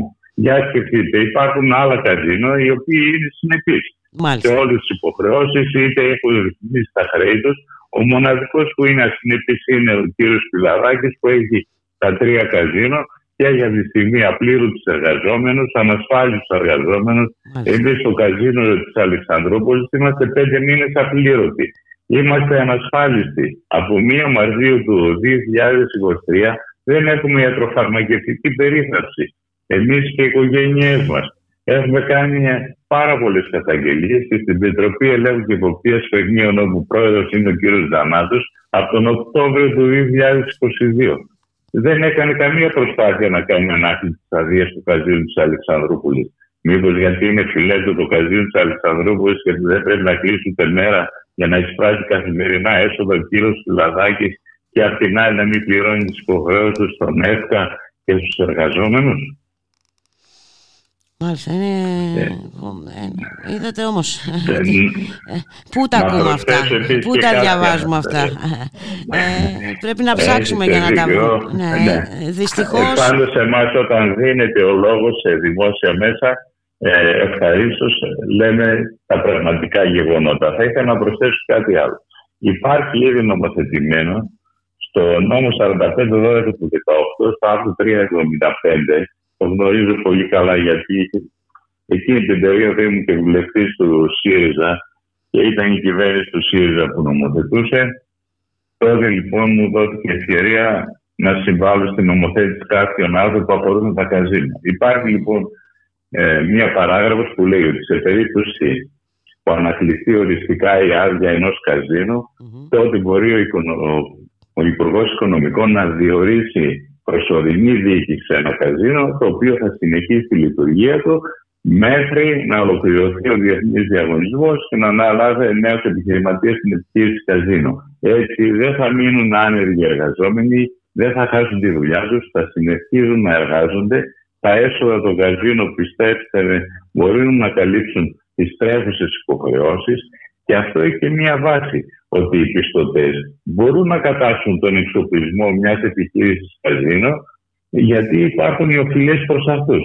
Εδώ λοιπόν στην προκειμένη περίπτωση του καζίνο Ρίο θα μπορούσε η προσωρινή διοίκηση θα διορίσει το δημόσιο να αποτελείται από τους πιστωτές, δηλαδή εργαζόμενους, τράπεζες, ΕΦΚΑ. Μάλιστα. Και οι εργαζόμενοι βέβαια πάντα τελευταίοι στη, στο, στη σειρά. Έχουν αλλάξει τα ναι, πράγματα. Ναι, Από εκεί που είχαν ε, ναι, τον πρώτο λόγο, τώρα είναι τελευταίοι. Έτσι. Πρώτα εξυπηρετούνται όλοι οι υπόλοιποι και μετά και τελευταίοι έρχονται οι εργαζόμενοι. Στην περίπτωση όμως του καζίνου θα μπορούσε αυτό να συμβεί, να συνεχίζουν να έχουν τη δουλειά τους και θα μπορούσαν να χρησιμοποιήσουν τον εξοπλισμό του επιχειρηματία το οποίο πρόγευσε ή έχει τι οφειλέ προς αυτούς. Στην περίπτωση όμως, όπως αναφέρεται ο κ. Τζανάτο, πώς θα δοθεί από τη μια μέρα στην άλλη ο εξοπλισμός, παραδείγματος χάρη τα τραπέζια, τα μηχανάκια και όποιος άλλος εξοπλισμός χρειάζεται για να λειτουργήσει μια επιχείρηση καζίνο σε έναν άλλον επιχειρηματία, χωρίς ο άλλος επιχειρηματίας να έχει κανένα Καμία ε, υποχρέωση.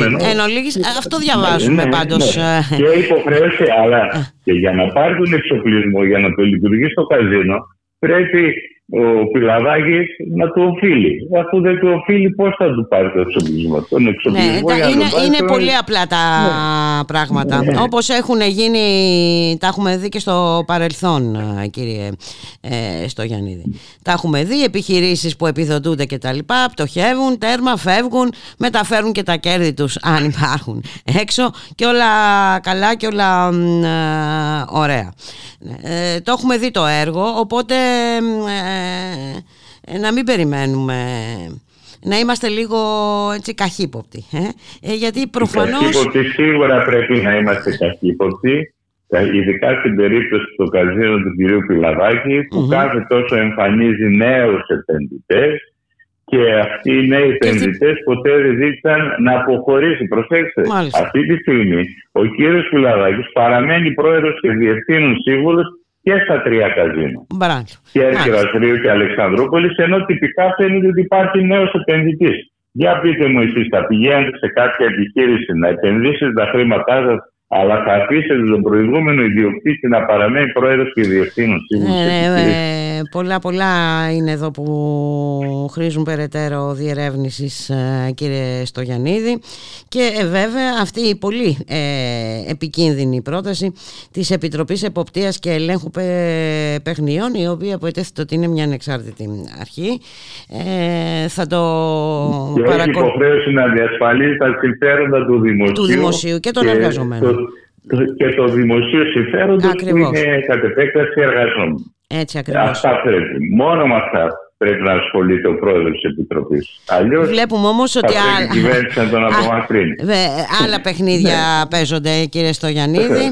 Ε, θα το παρακολουθούμε αυτό το θέμα, θα τα ξαναπούμε. Σας ευχαριστούμε πάρα πολύ για την ε, συνομιλία. Να είσαστε καλά. Και εγώ σε ευχαριστώ. Καλή ναι, δύναμη, καλή συνέχεια. Γεια σας. Γεια σας.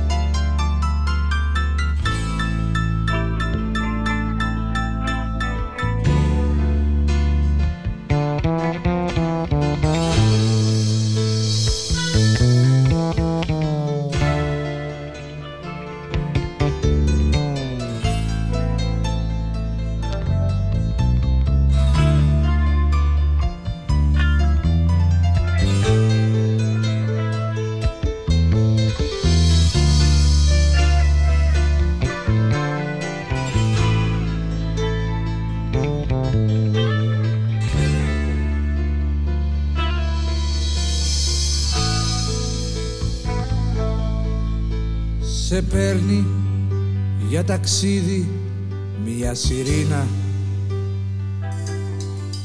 και μια πικρία μας ματώνει ανίποτη. Τη σκοτεινή σου μελετάμε πείνα καχύποπτη, ανύποπτη και ύποπτη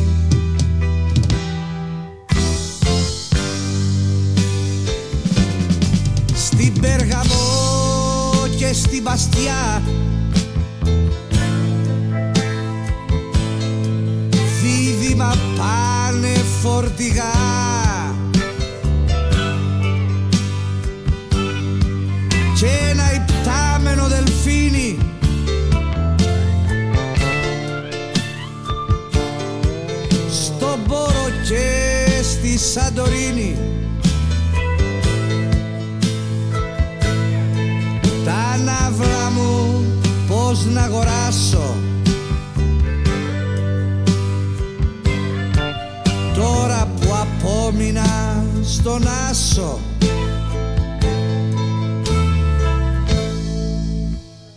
Στο μέτωπο τριγύρω στις ραβδόσεις.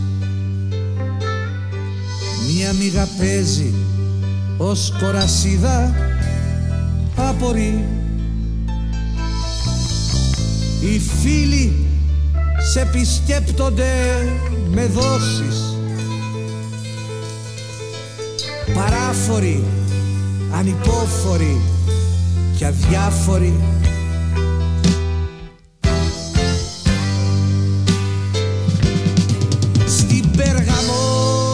και στην Παστιά. Δίδυμα πάνε φορτηγά.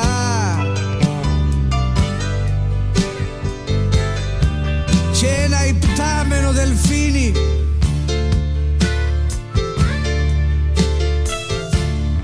Στο Βόρο και στη Σαντορίνη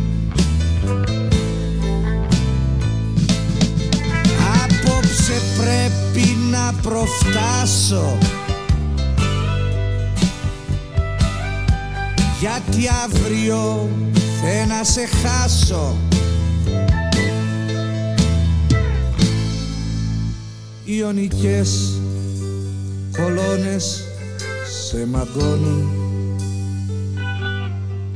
και σου χαρίζουν τιμωρία άδικη Σ' αυτή την άσπρη πρέσα δεν γλιτώνουν. Διάδικη, υπόδικη, κατάδικη.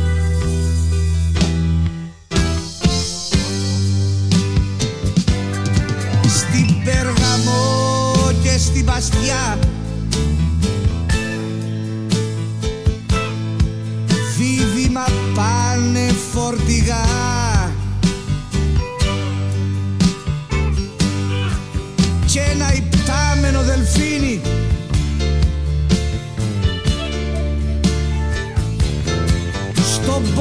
Πόρο και στη Σαντορίνη. Τα ναύλα μου δεν θα αγοράσω. Γιατί απόμεινα στον άσο.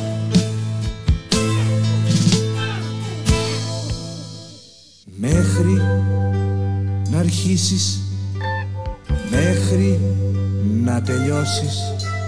Το πρόσωπό τους αποστρέψαν άφωνοι. Οι φίλοι και γελούν στις συγκεντρώσεις. Μεγάφωνοι, μικρόφωνοι, παράφωνοι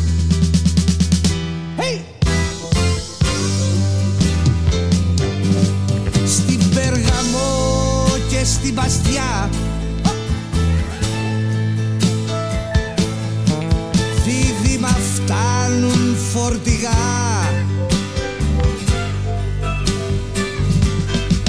Και ένα υπτάμενο δελφίνι.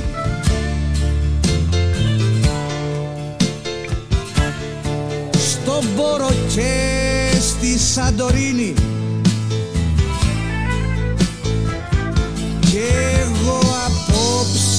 θα σε χάσω. Και αύριο θα σε ξεχάσω. Στην Πέργαμο και στην Παστιά. Δίδυμα φτάνουν φορτηγά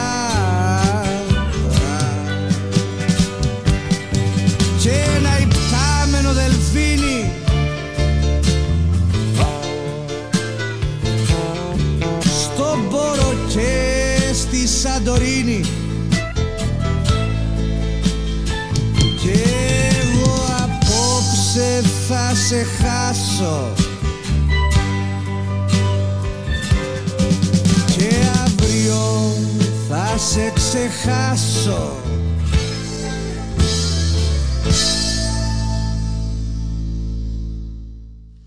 Ραδιομέρα.gr και η Γερουσία των Ηνωμένων Πολιτειών ενέκρινε χθες το βράδυ το δικοματικό νομοσχέδιο που προβλέπει την προσωρινή αναστολή του ανώτατου ορίου του χρέους των Ηνωμένων Πολιτειών που έχει ήδη εγκριθεί από τη Βουλή των Αντιπροσώπων.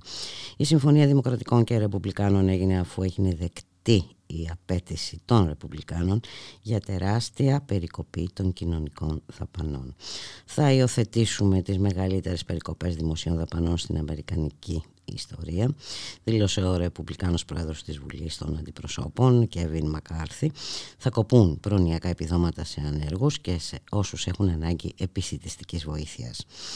Βουλευτές και γερουσιαστές των Δημοκρατικών, όπως η Αλεξάνδρεια, ο Κάσιο Κορτές ε, και ο Μπένι Σάντερς, καταψήφισαν το κοινό νομοσχέδιο, τονίζοντας ε, χαρακτηριστικά ε, ο Μπένι Σάντερς σε μια εποχή τεράστιας ανισότητας και όταν οι άνθρωποι στην κορυφή δεν τα είχαν ποτέ τόσο καλά, δεν μπορώ με καλή συνείδηση να ψηφίσω ένα νομοσχέδιο που βλάπτει τους εργαζόμενους.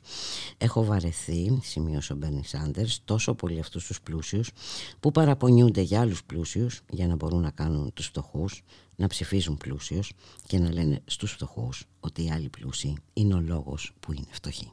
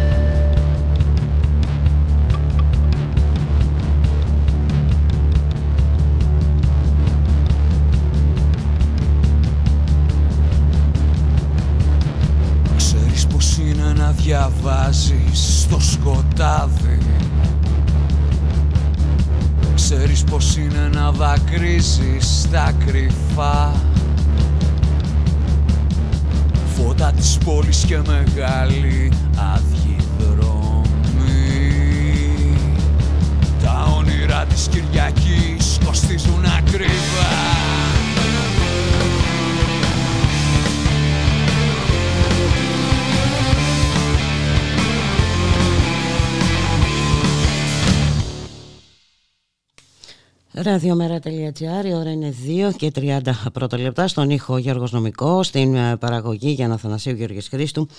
Στο μικρόφωνο η Μπουλίκα Μιχαλοπούλου με lifestyle, όρους ψυχοσύνθεσης, τσίπουρα και μπύρες και απουσία του οτιδήποτε πραγματικού. Συνεχίζεται και αυτή η προεκλογική περίοδος. Ε, η Νέα Δημοκρατία εξακολουθεί να επενδύει στη λεγόμενη ασφάλεια και σταθερότητα και ε, βέβαια και συνεχίζει να επενδύει και στα ε, ακροδεξιά αντανακλαστικά ε, λέγοντας σήμερα ας πούμε ότι η Ελλάδα, η κυβέρνησή του παρέλαβε μια Ελλάδα ξέφραγο αμπέλι και σήμερα έχει σύνορα και στη θάλασσα και στην ξηρά. Για να τα συζητήσουμε όλα αυτά με τον Αλέξης Σμυρλή, υποψήφιος στο Β3 Νότιο Τομέα Αθηνών με το ΜΕΡΑ25 Συμμαχία για τη Ρήξη. Γεια σου Αλέξη, καλό σου μεσημέρι. Καλησπέρα Μπούλικα, καλό μεσημέρι σε εσένα και στους αγρότες μας.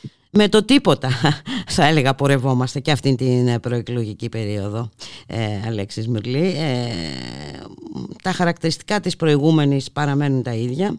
Έτσι. Ε, με φυσικά κάτι έχει αλλάξει το μεταξύ τα αποτελέσματα της πρώτης εκλογικής αναμέτρησης αλλά το πλαίσιο παραμένει το ίδιο. Το πλαίσιο παραμένει εν και πορευόμαστε με τσιτάτα και συνθήματα και δεν έχει γίνει καμία μα καμία πραγματικά πολιτική κουβέντα πάνω σε, ε, πάνω σε ζητήματα πολιτικά που μας αφορούν όλους είτε αυτό είναι τα κόκκινα δάνεια, η ακρίβεια, η τρομερή επισφάλεια στην εργασία. Πλέον το μοντέλο το εργασιακό ας πούμε είναι οι εργολαβικοί εργαζόμενοι. Κουβέντα γι' αυτό. Λες και αυτά είναι fix και το μόνο πράγμα που πρέπει να, να συζητήσουμε είναι για πρόσωπα. Οι πολιτικές σαν να έρχονται έξωθεν, εξωγεννός. Δεν, δεν ψηφίζουμε ας πούμε για πολιτικές. Δηλαδή αν κάποιος έβλεπε και την προηγούμενη προεκλογική περίοδο κάποιος ουδέτερος, κάποιος τρίτος που δεν εμπλέκεται μέσα στη χώρα αυτή, που δεν είναι πολίτης αυτής της χώρας, έβλεπε πώς εξελίχθηκε η, προεκλο, η προεκλογική περίοδος του Μάη αλλά και πώς έχει ξεκινήσει αυτή, πώς ορίζουν τα μέσα την ατζέντα, είναι απολύτικη. Μιλάμε για πρόσωπα και για ηθικές ανωτερότητες επίσης προσώπων. Αλλά δεν μιλάμε για πολιτικές. Ναι, ναι, σε καμία των περιπτώσεων. Και όπου πάμε να συζητήσουμε για κάτι πολιτικό, για κάτι σοβαρό όπως η φορολογία, εκεί γίνεται εντάξει εσκεμμένη θολούρα, εσκεμμένη παραπληροφόρηση, ε, πραγματικά ώστε να, ε, ε, να μην ξέρουμε τι μας γίνεται, ε, εν πάση περιπτώσει. Εκεί η αλήθεια δεν μπορούν η mainstream πολιτική και τα mainstream μέσα να πούν κουβέντα γιατί σήμερα διάβαζα ο Όμιλος Μητυλινέος Φερρυπίν Ετοιμάζεται κέρδη... να φύγει ναι. και ετοιμάζεται να φύγει κιόλας να, να αλλάξει αυτό, Είχε κέρδη μέσα στο 2022 κοντά στο 1 δισεκατομμύριο ευρώ. Να το επαναλάβουμε λίγο αυτό. Ένα δισεκατομμύριο ευρώ κέρδη δηλαδή χίλια εκατομμύρια ευρώ κέρδη κέρδη και ετοιμάζεται να, να μεταφέρει την έδρα αλλού, εκτός Ευρώπης διάβασα, που σημαίνει σε κάποιον από τους γνωστούς φορολογικούς παραδείσους. Εδώ βέβαια να θυμίσουμε ότι αυτά τα, αυτά τα κέρδη δεν προήλθαν από κάποιες ε, σε εισαγωγικά άριστες επιχειρηματικές επενδύσεις. επιλογές, ακριβώς και επενδύσεις, προήλθαν από την εχθρή ευχρότατη κερδοσκοπία πάνω στο βασικό αγαθό του ρεύματος που τους επέτρεψε η αφορμή της εισβολής της Ρωσίας στην Ουκρανία να προχωρήσουν και ασμένος η κυβέρνηση Μητσοτάκη έτρεξε να τους επιδοτήσει με ζεστό δημόσιο χρήμα το, το, οποίο έχει, το οποίο βαραίνει τις πλάτες όλων μας να τους επιδοτήσει την κερδοσκοπία αυτή. Αυτό σημαίνει, δηλαδή αυτό το ένα δισεκατομμύριο εδώ, να σκεφτούμε λίγο ότι είμαστε μια κανονική χώρα και ότι υπήρχε πραγματικά μια δημοσιογραφία αμερόληπτη η οποία θα έλεγε τι γίνεται εδώ βρε παιδιά, πώς γίνεται να υπάρχει τέτοια από πού προκύπτει αυτή η κερδοφορία και δεν υπήρχε ας πούμε τα προηγούμενα χρόνια; Ε, αυτή η κερδοφορία είναι αυτό ακριβώς που φωνάζαμε από την πρώτη στιγμή που ξεκίνησε όλη αυτή, όλο αυτό το γαϊτανάκι του πληθωρισμού και της ακρίβειας ότι με αφορμή την εισβολή της Ρωσίας στην Ουκρανία που πραγματικά ανέβασε κάπως τις τιμές των καυσίμων πάνω σε αυτό πατήσανε και αυτή την μικρή άνοδο που συνέβη λόγω της εισβολής την κάνανε τεράστια. Πέρασε στον κόσμο ότι τι να κάνουμε, ανέβηκαν οι τιμές, έτσι είναι. Και υποτίθεται ήρθε ο καλός κύριος Μητσοτάκης και λέει μην ανησυχείτε, θα σας επιδοτήσω τους λογαριασμούς. Αυτό που δεν μας είπε είναι, δεν είναι θα σας επιδοτήσω, είναι θα, θα επιδοτήσετε εσείς τους λογαριασμούς και ουσιαστικά δεν είναι τους λογαριασμούς, θα επιδοτήσετε την εσχρή ληστρική κερδοσκοπία των, ε, ενεργεια, των ενεργειαρχών με δημόσιο ζεστό δανεικό χρήμα. Αυτό που δεν υπήρχε ας πούμε επί πανδημίας για να γίνουν μεθ στα δημόσια νοσοκομεία ή για να προσληφθεί μόνιμο υγειονομικό προσωπικό. Εκεί δεν υπήρχε αυτό το λεφτόδεντρο. Υπάρχει όμως πολύ καλά αυτό το λεφτόδεντρο για να έχουν οι διάφοροι κύριοι Μητυλινέοι ένα δισεκατομμύριο ευρώ κέρδη. Ο όμιλος Μητυλινέου στην ενέργεια είναι το 8%. Μάλιστα. Ας φανταστούμε λίγο τι κερδοφορία έχουν οι υπόλοιποι όμιλοι της, ενέργεια της ενέργειας που έχουν πολύ μεγαλύτερο μερίδιο αγοράς.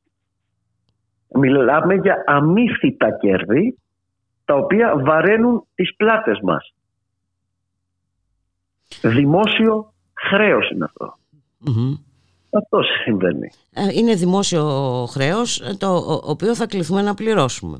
Έτσι, ε, έτσι κι αλλιώς τα, τα πράγματα αλλάζουν.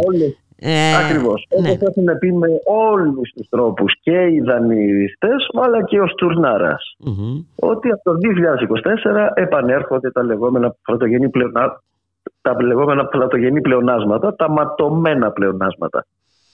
Γι' αυτό χρειάζεται μια γνήσια αριστερή αντιπολιτευτική φωνή στη Βουλή για να τα στυλιτεύει αυτά, να τα αναδεικνύει και να κάνει προτάσεις για το πώς μπορούν να γίνουν τα πράγματα αλλιώς. Ε, προφανώς ε, είναι προφανής ε, ο πόλεμος που έχει γίνει και όλο το περασμένο διάστημα Αλέξη Σμυρλή δεν είναι τυχαίο έτσι δεν είναι τυχαίο. Γι' αυτό όπως λες και εσύ καταλαβαίνουμε πόσο είναι αναγκαίο να υπάρχει μια αντιπολίτευση στη Βουλή από τα αριστερά. Ε, γιατί το ΜΕΡΑ25 έχει σταθεί όλο αυτό το διάστημα στο πλευρό των κινημάτων στο πλευρό των αδυνάμων στο πλευρό των εργαζόμενων. Έχει αναδείξει πάρα πολλά ε, ζητήματα. Χωρίς να λογαριάζει το, το πολιτικό κόστος το οποίο το θεωρώ πολύ βασικό Πολιτευτήκαμε τα τελευταία τέσσερα χρόνια μέσα και έξω από τη Βουλή χωρίς να λογαριάσουμε πολιτικό κόστος. Πήραμε ξεκάθαρη στάση ας πούμε για το προσφυγικο Πήραμε ξεκάθαρη στάση για τις εξορυξεις ξεκάθαρη στάση για το δημόσιο χρέος, για το ιδιωτικό χρέος, ξεκάθαρη στάση για, το, για τη μετατροπή της χώρας σε βάση του ΝΑΤΟ, χωρίς να λογαριάσουμε ούτε το πολιτικό κόστος και ούτε και τον τρόπο με τον οποίο θα μας δαιμονοποιούσαν τα μέσα μαζικής ενημέρωσης. Αλλά αυτό, αυτό είναι το τίμημα του να πολιτεύεσαι βάση αρχών και όχι ως μέσον για να αποκτήσεις διάφορα αξιώματα. Ε, πάντως αυτό που ζούμε με τα μέσα λεγόμενα ενημέρωσης ε, είναι τρομακτικό Αλέξη ε, Σμυρλή και είναι πολύ δύσκολο ε, να, να, να σπάσεις αυτή την παντοδυναμία, τη μονοκρατορία. Εδώ οτιδήποτε άλλο πάει να ακουστεί ή, ή αλλάζει συζήτηση ή πνίγεται ή διαστευρώνεται είναι πραγματικά το θωρώ ένα από τα σοβαρότερα προβλήματα που υπάρχουν στους, στον καιρό μας. Θα συμφωνήσω. Ναι, είναι σαφώς το, Συμφωνώ απόλυτα. Είναι, κατά τη δική μου γνώμη, είναι το πλέον σοβαρό ζήτημα. Είναι η τέταρτη εξουσία, όπως λέγεται, η οποία είναι παντελώς αφημένη στην αγορά και για να είμαστε ξεκάθαροι είναι παντελώς αφημένη στους συγκεκριμένους ολιγαρχικούς ομίλους που ταυτόχρονα έχουν μαζί και ποδοσφαιρικές ομάδες, είναι εθνικοί εργολάβοι, έχουν δηληστήρια, έχουν εταιρείες ενέργειας σε λίγο καιρό δεν είναι καθόλου απίθανο να έχουν μπει μέσα και στη λεγόμενη αγορά νερού. Μάλιστα. Επομένως διαμορφώνουν το συλλογικό φαντασιακό. Εμένα μου έκανε πολύ μεγάλη εντύπωση. Είχα παρακολουθήσει όλη την κουβέντα το 16-17 για τις τηλεοπτικές άδειες, όπου δυστυχώς το ζήτημα ήταν το τίμημα ενω δεν είναι αυτό το θέμα. Δεν είναι το τίμημα το θέμα. Είναι το περιεχόμενο του προβαλλόμενου μηνύματος και ο δημοκρατικός έλεγχος πάνω σε αυτο Μου είχε κάνει εντύπωση μια αποστροφή ενός από τους ιδιοκτήτες, όπου τον ρωτάνε, αφού μας λέτε ότι είναι ζημιογόνα τα κανάλια. Δεν ξέρω αν το θυμάσαι αυτό. Οι, ναι. Όλοι τους λέγανε το ίδιο ποίημα. Ναι, ναι, ναι, Τι μας ζητάτε τώρα και λεφτά, ε, τα κανάλια είναι ζημιογόνα. Και απευθύνθηκε λοιπόν η ερώτηση αφού λέτε ότι είναι ζημιογόνα, γιατί τα κρατάτε ανοιχτά; Και η απάντηση ήταν δικός μου λογαριασμός. Μάλιστα. Ξέρουμε ποια είναι η απάντηση. Από εκεί αντλούν τη δύναμη τους. Από εκεί αυτό όλο το ολιγαρχικό πλαίσιο δικαιώνεται με πολλά εισαγωγικά στη συνείδηση της, κοινωνία, της κοινωνίας δαιμονοποιώντας οποιαδήποτε φωνή πάει να μιλήσει για δημοκρατικό έλεγχο πάνω στη δημόσια περιουσία, για κοινωνική λύση στα κόκκινα δάνεια, για μη ιδιωτικοποίηση των βασικών αγαθών. Έχουμε φτάσει πλέον να είναι το νερό προς ιδιωτικοποίηση και δεν είναι πρώτο θέμα. Δεν, δεν είμαστε κάθε μέρα στους δρόμους. Γιατί; Γιατί τα μέσα των ολίγαρχων διαμορφώνουν μια διαφορετική ατζέντα. Στην πρώτη προεκλογική περίοδο το θέμα ε, ήταν αν ε, το τάδε πρόσωπο κάνει για πρωθυπουργός και ποιο θα είναι το δίνα πρόσωπο της κυβερνήσης συνεργασίας, υποτίθεται. Ενώ δεν γινόταν καμία κουβέντα για το πρόγραμμα. Βγαίναμε στα πάνελ, προσπαθούσαμε να θέσουμε την κουβέντα πραγματικά εκεί που πρέπει να τεθεί, στα προγράμματα, να τεθούν τα προγράμματα. Και, τα προγράμματα, στις διαφορές, στις αντιθέσει. Ναι, ναι, ναι. Και ας κρίνουν οι πολίτες. Και να αποφασίσουν οι πολίτε. Καμία τέτοια κουβέντα. Ακριβώς καμία τέτοια κουβέντα, λες και είναι δοτό, φίξ, προκάτ όλο το πλαίσιο πολιτικής σε όλα τα πεδία και το μόνο πράγμα που μένει εν τέλει είναι αν θα είναι το Δίνα ή το τάδε πρόσωπο στην εξουσία. Ε, αυτό, με συγχωρείς, δεν είναι πολιτική. Προφανώς και δεν είναι. Και όχι μόνο δεν, είναι, αλλά ξέρεις, ε, ε, την, κάνει την ε, πολιτική τελικά ε, ένα θέμα με το οποίο δεν αξίζει να, να, να, να ασχοληθεί κανείς έτσι. και αυτό είναι πραγματικά πολύ επικίνδυνο Ακριβώς. Αποστρέφει πολύ νέο κόσμο γιατί βλέπω ότι είναι αδιέξοδο το να ασχοληθεί με κάτι το οποίο ε, του δείχνει ότι είναι μη προσπελάσιμο ότι είναι κάτι το οποίο δεν αντιμετωπίζει τα πραγματικά ζητήματα που, που, που βιώνουμε είτε είναι στους χώρους δουλειάς, είτε στα πανεπιστήμια είτε μέσα στην κοινωνία. Και ότι μιλάμε για τους τύπους και όλα τα υπόλοιπα θα έρθουν άνωθεν, Η δημοκρατία μας πάσχει σε πάρα πολύ μεγάλο βαθμό και η ρίζα του προβλήματος είναι όλη αυτή η μηντιακή λέλαπα η οποία εξαπλώνεται και έχει εξαπλωθεί και στα μέσα κοινωνικής δικτύωσης με, με τα πάμπολα τρολάκια να αναπαράγουν το ίδιο αφήγημα και να κάνουν ανηλεείς και ανήθικες αήθεις επιθέσεις σε οποιαδήποτε άλλη φωνή προσπαθεί να αρθρώσει ένα πολιτικό λόγο. Είναι και το... Εγώ θα προτιμούσα ναι. να μιλάμε και ας λέγαμε, ας πιάσουμε το θέμα ας πούμε, του νεοφιλελευθερισμού. Να, να, να μιλήσουμε πολιτικά για τον νεοφιλελευθερισμό, αλλά να μιλήσουμε πολιτικά. Δεν μιλάμε πολιτικά. Έχουμε Όχι. πάψει. Είναι απαγορευτικό να, αυτό. Να, Έχει, να, είναι, να μιλάμε ναι, ναι. πολιτικά. Είναι απαγορευτικό πια αυτό. Ε, και πραγματικά όταν το συνειδητοποιείς, έτσι σε πιάνει μια μια απόγνωση ε, θα έλεγα.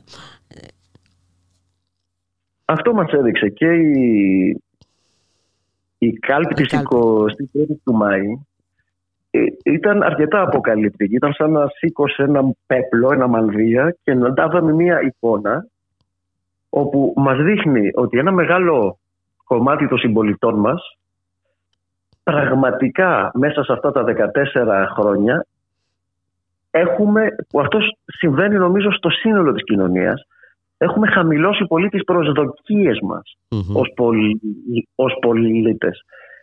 Το 2008 ας πούμε, το θέμα ποιο ήταν ειδικά μέσα στην νεολαία ήταν η, γε, η γενιά των 700 ευρώ, αν θυμάσαι. Ναι, βέβαια. Όπου ποιο ήταν το ζητούμενο εκεί, ότι μία νέα, ένας νέος τελείωνε τις σπουδές του και η δουλειά που έβρισκε, η πρώτη δουλειά που έβρισκε, συνήθως έδινε ένα μισθό γύρω στα 700 ευρώ το μήνα, ο οποίος μισθός δεν επαρκούσε για να απογαλακτιστεί η νέα, ο νέος από την οικογενειακή αιστεία, δηλαδή να ανοίξει ένα δικό του νοικοκυριό, να πάει σε ένα δικό του σπίτι διαμέρισμα, γιατί δεν επαρκούσε.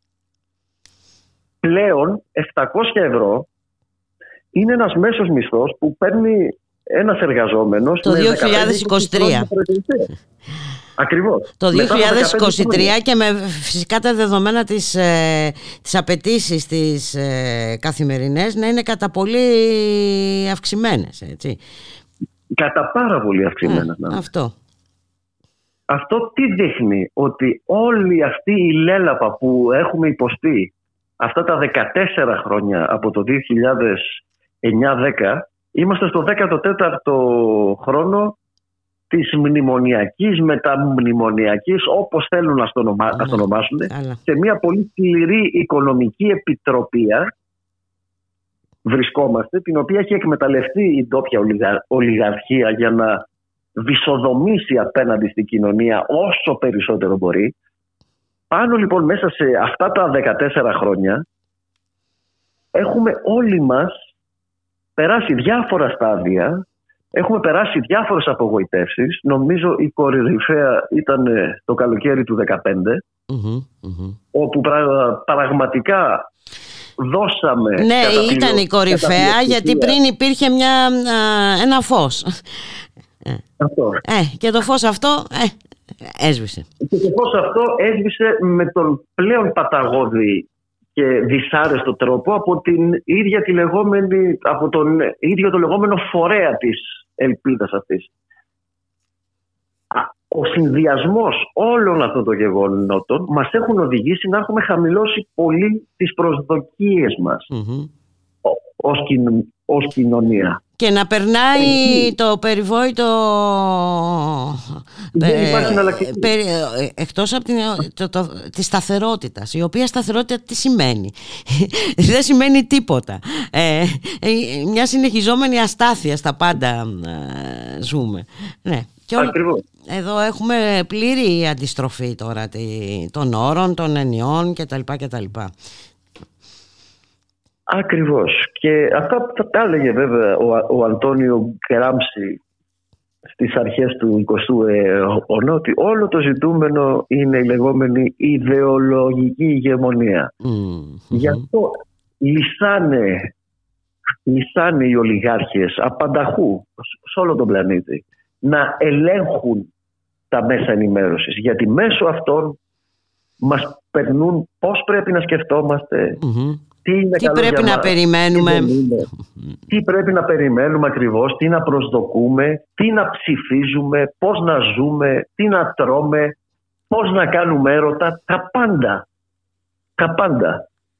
Είναι κάπως ένα ε, πρώιμο μάτριξ αυτό που ζω. Γιατί καθορι, υπερκαθορίζεται το συλλογικό φαντασιακό. Και απλώς εμείς είμαστε δέκτες του και το αναπαράγουμε. Γιατί ως όντα είμαστε αγελαία κοινωνικά όντα, θέλουμε να μετέχουμε μέσα στο σύνολο. Και βλέπεις ότι όσο αυτό, ε, όσο αυτό ε, υπάρχει, αυτό που, περι, που περιγράψαμε, ε, αυξάνεται και η αλαζονία, έτσι. Ε, εντάξει, είναι χαρακτηριστικό αυτή, ότι αυτό το ποσοστό της Νέας Δημοκρατίας ε, το, στις περασμένες εκλογές έχει, τους έχει κάνει να ξεσαλώσουν θα έλεγα ε, ε κοινώς ναι. και, και λαϊκά. Αλέξης Σμυρλή. Γι' αυτό απαιτείται όλος ο αριστερός κόσμος να αντιληφθεί που νομίζω είναι κοινή αντίληψη ότι το, επί, το επίδικο πλέον των εκλογών της 25ης Ιουνίου είναι για μια πραγματική σύγχρονη μαχητική ταξική που δεν θα επιτρέψει να περάσουν όλα αυτά που μας φέρνουν τα ακόμα πιο δυστοπικά από την ε, τελευταία τε, τετραετία χωρίς να έχουν μια ισχυρή φωνή απέναντι και να τα αναδεικνύει και να τα καταγγέλει και να κάνει ρεαλιστικές προτάσεις. Δεν υπάρχει άλλο επίδικο κατά τη δική μου γνώμη για τις εκλογές της 25ης ιουνιου Ο αριστερός κόσμος οφείλει να αναλογιστεί ποιο είναι το ζητούμενο. Μια πραγματικά αριστερή αντιπολίτευση για το εδώ και τώρα. Ούτε για ένα αόριστο επέκεινα ενός ε, σοσιαλιστικού οράματος που θα έρθει κάποτε Ούτε βέβαια για... Το οποίο δεν θα έρθει και μόνο του, έτσι. Δεν... Ακριβώς. δεν μπορεί να έρθει μόνο του. Πώς θα το κάνουμε, αν ήταν τόσο εύκολο; Έλεγε ότι η πάλι των τάξεων είναι αυτή που κινεί την, ιστο... την ιστορία. Η πάλι των τάξεων θέλει τους εργαζόμενους, θέλει τους ανθρώπους της δουλειάς να είναι εκεί παρόντες, ενωμένοι και να δίνουν τη μάχη. Τα τελευταία 14 χρόνια ειδικά διεξάγεται μια ανελαίτη, ένας ανελαίητος ταξικός πόλεμος από τη μεριά του κεφαλαίου της ολιγαρχίας στον κόσμο της, της εργασίας που δεν έχει προηγούμενο από τη μεταπολίτευση και μετά στη χώρα, στην ελληνική κοινωνία. Ε, και όλοι καταλαβαίνουμε έτσι αν διδα...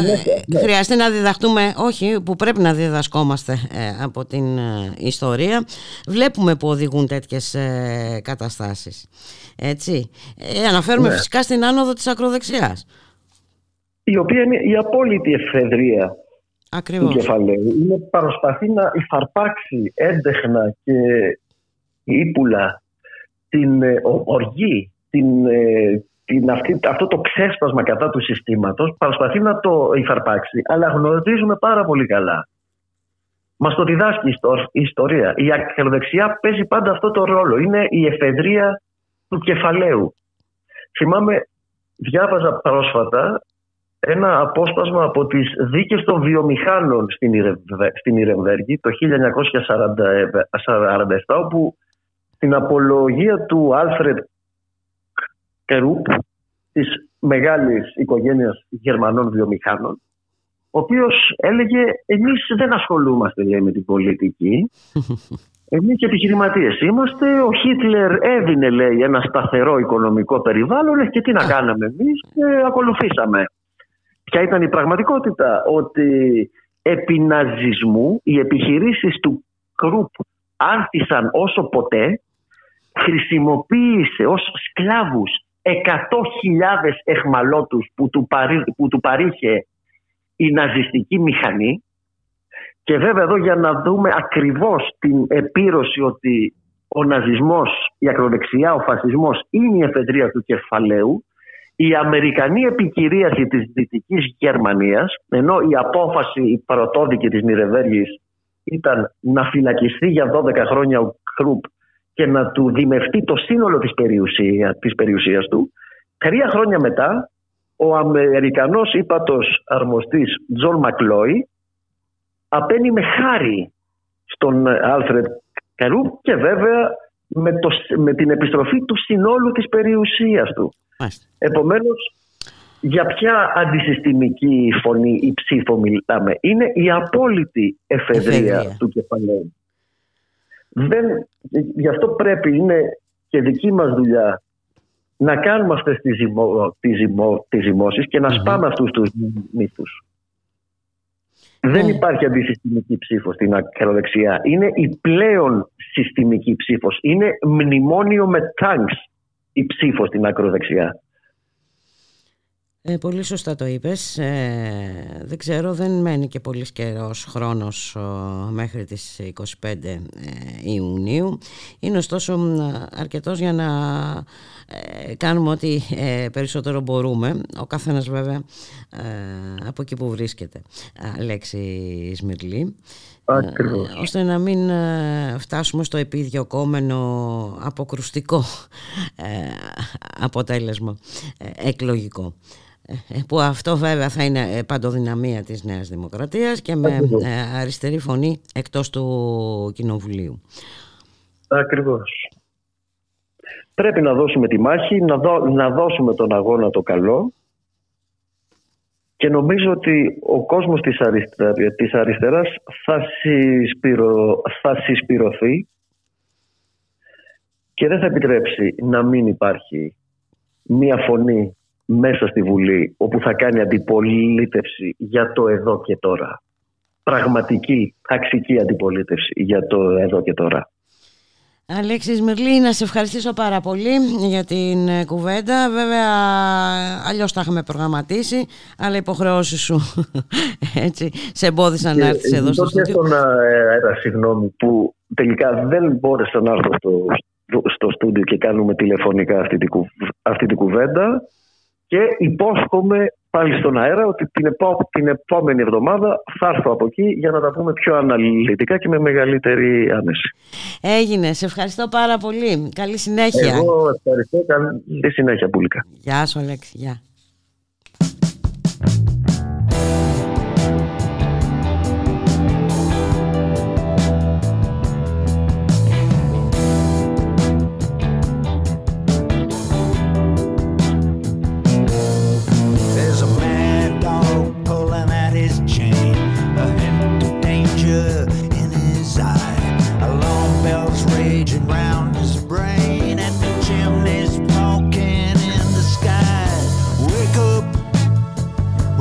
smell the roses. Close your eyes and pray this will.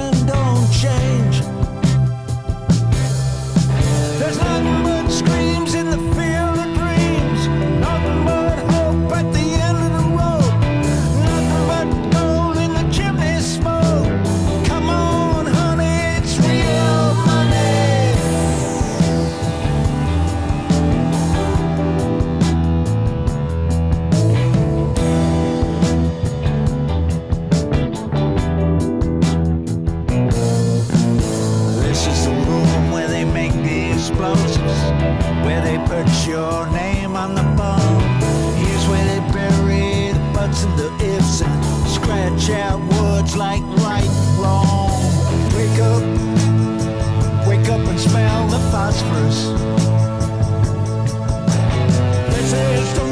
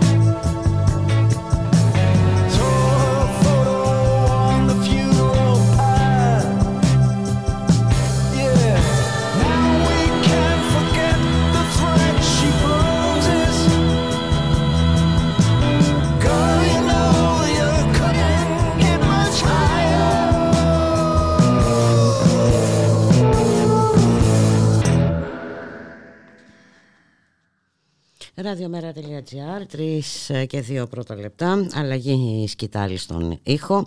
Αναλαμβάνεις στη θέση του Γιώργου Νομικού η Χαρά Στόκα. Γεια σου Χαρά. Ένα ακόμη μικρόφωνο ανοίγει για την Τίνα Ιωακημίδου. Γεια σου Τίνα, καλό, καλό μεσημέρι. μεσημέρι. Καλό μεσημέρι, Μπουλικά. Ε, σήμερα διαγωνίστηκαν ε, στις πανελλαδικές εξετάσεις, στις πανελλήνιες εν πάση περιπτώσει, οι μαθητές ε, στο μάθημα της έκθεσης. Και εκεί που περιμέναμε, ακούσαμε δηλαδή το πρωί ότι το θέμα αφορά την ισότητα των φίλων και τα δικαιώματα της γυναίκας και, και χαρήκαμε. Πήγαμε, πήγαμε να χαρούμε, ναι. έως ότου είδαμε το θέμα. Ε, το οποίο έχει προκαλέσει βέβαια την οργή των φεμινιστικών οργανώσεων και δικαίως την έχει προκαλέσει, διότι ε, πήραν ένα απόσπασμα ε, από την εφημερίδα Το Βήμα, ε, όπου μιλάει κάποια κυρία Μελίντα Κανόν, ε, και αναφέρει το εξής. Στον 21ο αιώνα και κυρίως από το 2010 βλέπουμε την ανάδειξη του φεμινισμού της διαφοροποίησης. Ενός ρεύματος που επιμένει στις διαφορές μεταξύ ανδρών και γυναικών, τις οποίες θεωρεί αγεφύρωτες. Σήμερα οι νεοφεμινίστριες προτάσουν διαρκώς ότι οι γυναίκες είναι μια ομάδα θυμάτων, η οποία διατρέχει μονίμως τον κίνδυνο να υποστεί βία κάθε μορφής. Όχι διακρίσεις εις βάρος τους, αλλά βία επειδή είναι γυναίκες. Αυτό το νέο ρεύμα εγγράφεται στο δημόσιο διάλογο περί ταυτοτήτων. Είμαι γυναίκα, αυτή είναι η ταυτότητά μου και αυτομάτως είμαι θύμα. Είναι τόσο έντονος αυτός ο διάλογος περί θύματος, ώστε ενίοτε το να είσαι θύμα γίνεται εύσημο. Πρόκειται για ιδεολογία που εκφράζεται ως πόθος για θυματοποίηση. Γιατί με Μελίντα Κάνων, αντιθέτως, ο φεμινισμός είναι ένα κίνημα χαρούμενο. Ναι, είμαστε πάρα πολύ χαρούμενες και με ξέπλεκα τα μαλλιά τρέχουμε στα λιβάδια. Εγώ να πω το εξής, ότι σύμφωνα με τον Παγκόσμιο Οργανισμό Υγείας, η γυναικοκτονία είναι η ανθρωποκτονία από πρόθεση γυναικών επειδή είναι γυναίκες. Στις περισσότερες περιπτώσεις, γυναικοκτονία διαπράττει σύντροφος ή πρώην σύντροφος, που συνήθως είχε και μακρόχρονη κακοποιητική συμπεριφορά. Απειλούσε, κακοποιούσε ή και εκφόβιζε τη γυναίκα, η οποία πολύ συχνά βρίσκεται σε θέση φυσικής ή και οικονομικής αδυναμίας σε σχέση με αυτόν. Κάθε μέρα σε όλο τον κόσμο δολοφονούνται 137 γυναίκες, κατά μέσο όρο, από πρώην ή νυν συζύγους ή συντρόφους ή από κάποιο μέλος της οικογένειάς τους. Από τις 87.000 δολοφονίες γυναικών παγκοσμίως το 2017, το 58% διαπράχθηκε από πρώην ή νυν συζύγους ή συντρόφους ή μέλη της οικογένειάς τους. Σύμφωνα με την έκθεση του Παγκόσμιου Οργανισμού Υγείας για το 2013, η κύρια αιτία θανάτου των γυναικών ηλικίας από 16 έως 44 ετών είναι διεθνώς η δολοφονία από κάποιο οικείο πρόσωπο. Η μεγαλύτερη έρευνα που έχει γίνει στην Ευρωπαϊκή Ένωση για την έμφυλη βία καταγράφει ότι 50 γυναίκες στην Ευρωπαϊκή Ένωση δολοφονούνται κάθε εβδομάδα από νυν ή πρώην σύντροφό τους. Να το εξειδικεύσουμε πιο πολύ. Στη Βρετανία κάθε τρεις μέρες δολοφονείται μια γυναίκα. Στη Σουηδία κάθε δέκα μέρες κακοποιείται μέχρι θανάτου από το σύζυγο ή σύντροφό της. Στην Ισπανία μια γυναίκα δολοφονείται κάθε τέσσερις μέρες, περίπου 100 το χρόνο. Στη Γαλλία μια γυναίκα δολοφονείται κάθε πέντε μέρες εξαιτίας κακοποίησης στο σπίτι. Από αυτές το 1 τρίτο μαχαιρώνεται, το 1 τρίτο φωνεύεται με πυροβόλο όπλο, το 20% στραγγαλίζεται και το 10% ξυλοκοπείται μέχρι θανάτου.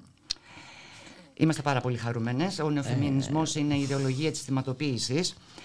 Και να καταλήξω με μια ερώτηση που έκανε η κοινοβουλευτική ομάδα του Μέρα 25 το Γενάρη του 23, στο οποίο σημείωνε ενώ το 2020 καταγράφηκαν συνολικά 5.456 βεβαιωμένες παραβάσεις της νομοθεσίας περί ενδοοικογενειακής βίας, βίας οι οποίες κατανέμονται από 342 έως 612 ένα μήνα, παρουσιάζοντας μια σχετική ισοκατανομή μέσα στο χρόνο. Το 2021 οι βεβαιωμένες παραβάσεις εκτοξεύονται στις 8.780.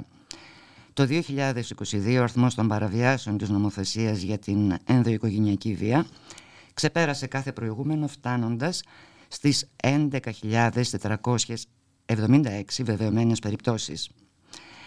Από το 2020 συνέχιζε η κοινοβουλευτική ομάδα του ΣΥΡΙΖΑ, δεν του ΜΕΡΑ 25, συγγνώμη, όπου παρατίθενται στοιχεία, το μόνο που έχει αλλάξει είναι η ψήφιση του απαράδεκτου νόμου της κυβέρνησης για τη συνεπιμέλεια Έκτος της αύξησης της ενδοοικογενειακής βίας και των γυναικοκοτονιών, το εν λόγω νομοσχέδιο δημιούργησε πληθώρα άλλων προβλημάτων, τα οποία είχαν τεθεί στο δημόσιο διάλογο, με την κυβέρνηση όμως να τα αγνοεί επιδεικτικά. Χαρακτηριστικά αναφέρονται σωρία δικαστικών αποφάσεων που υποχρεώνουν παιδιά να διαμένουν με γονέα, αποδεδειγμένα κακοποιητή, με πρόσχημα μάλιστα την υιοθέτηση του ψευδοεπιστημονικού όρου της γονικής αποξένωσης. Αυτά. Αυτά και το κακό είναι ότι συνέχεια είμαστε αναγκασμένοι να αποδεικνύουμε ότι δεν είμαστε ελέφατες. Δηλαδή, ε, είδες που χρειάστηκε να τα ξαναπούμε όλα αυτά τα στοιχεία. Να επαναλάβουμε τα στοιχεία. Ναι, ναι. Όχι, ε, θέλω να διαβάσω εδώ μια την άποψη και ενός ψυχιάτρου, έτσι, του κυρίου Γιώργου Νικολαίδη. Η ψυχική διάθεση της θετικής διάθεσης, λέει, για την οποία κατακλυζόμαστε καθημερινά με προτροπές τοξικής θετικότητας, δεν είναι παρά ο συγκεκαλυμμένος τρόμος μήπως αποκαλυφθεί από τα βαθύτερα μύχια του ψυχισμού μας η προγραμματική μας απελπισία, ο ακατέργαστος θυμός και το αυθόρμητό μας οργισμένο αντανακλαστικό για μηδενιστική απόρριψη μιας ζωής που μας προτείνεται, μιας ζωής που μοιάζει να μην έχει ίχνος πραγματικής απόλαυσης για μας. Ως εκ τούτου η θετική διάθεση είναι η μόνη αναγκαστική τεχνητή απόλαυση που προτείνεται και επιτρέπεται εντός ενός πλαστικού κόσμου. Ακόμα και διαμαρτυρόμενοι, ε, ώρα το γυναικείο αλλά και κάθε άλλο κίνημα, οφείλει να είναι χαρούμενο και κεφάτο όπως ακριβώς κατά την παλαιά διαφήμιση είναι η νοικοκυρά, είναι κεφάτη, γυρίζει επ' του Φερόπουλου, το θυμόμαστε όλοι αυτό. Εξαιρετική παρέμβαση, εξαιρετική. Αυτά. Αχ, εμείς όμως θα αλλάξουμε θέμα. Θα ασχοληθούμε με την ιστορία πάλι. Ε, διότι η ιστορία, όπως λέει ο, ο κύριος Μενέλαος Χαραλαμπίδης, ο ιστορικός, ολοκληρώνει το σκοπό της όταν γίνεται δημόσια. Και γίνεται δημόσια όταν απευθύνεται σε όσο το δυνατόν περισσότερους ανθρώπους. Στην τηλεφωνική μας γραμμή έχουμε τον ε, διδάκτορα σύγχρονης ιστορίας, τον κύριο Μενέλο Χαραλαμπίδη, ο οποίος την ερχόμενη Κυριακή θα πραγματοποιήσει έναν από τους τελευταίους ιστορικούς περιπάτους και ο περίπατος συγκεκριμένος θα αφορά τα γεγονότα που διημήφθησαν το Δεκέμβρη του, 3 Δεκεμβρίου του 1944 κατά τη διάρκεια του συλλαλητηρίου του ΕΑΜ στην πλατεία Συντάγματος. Καλό σας μεσημέρι κύριε Χαραλαμπίδη. Καλό μεσημέρι. Καλό μεσημέρι και σε εσάς. Ευχαριστώ για την πρόσκληση. Ε, είναι μια πολύ σημαντική ε, αυτή η δουλειά που κάνετε κύριε Χαραλαμπίδη και από ό,τι γνωρίζουμε έχει και μεγάλη απήχηση. Έτσι, είναι η, η, ζωντανή ματιά της ε, ιστορίας.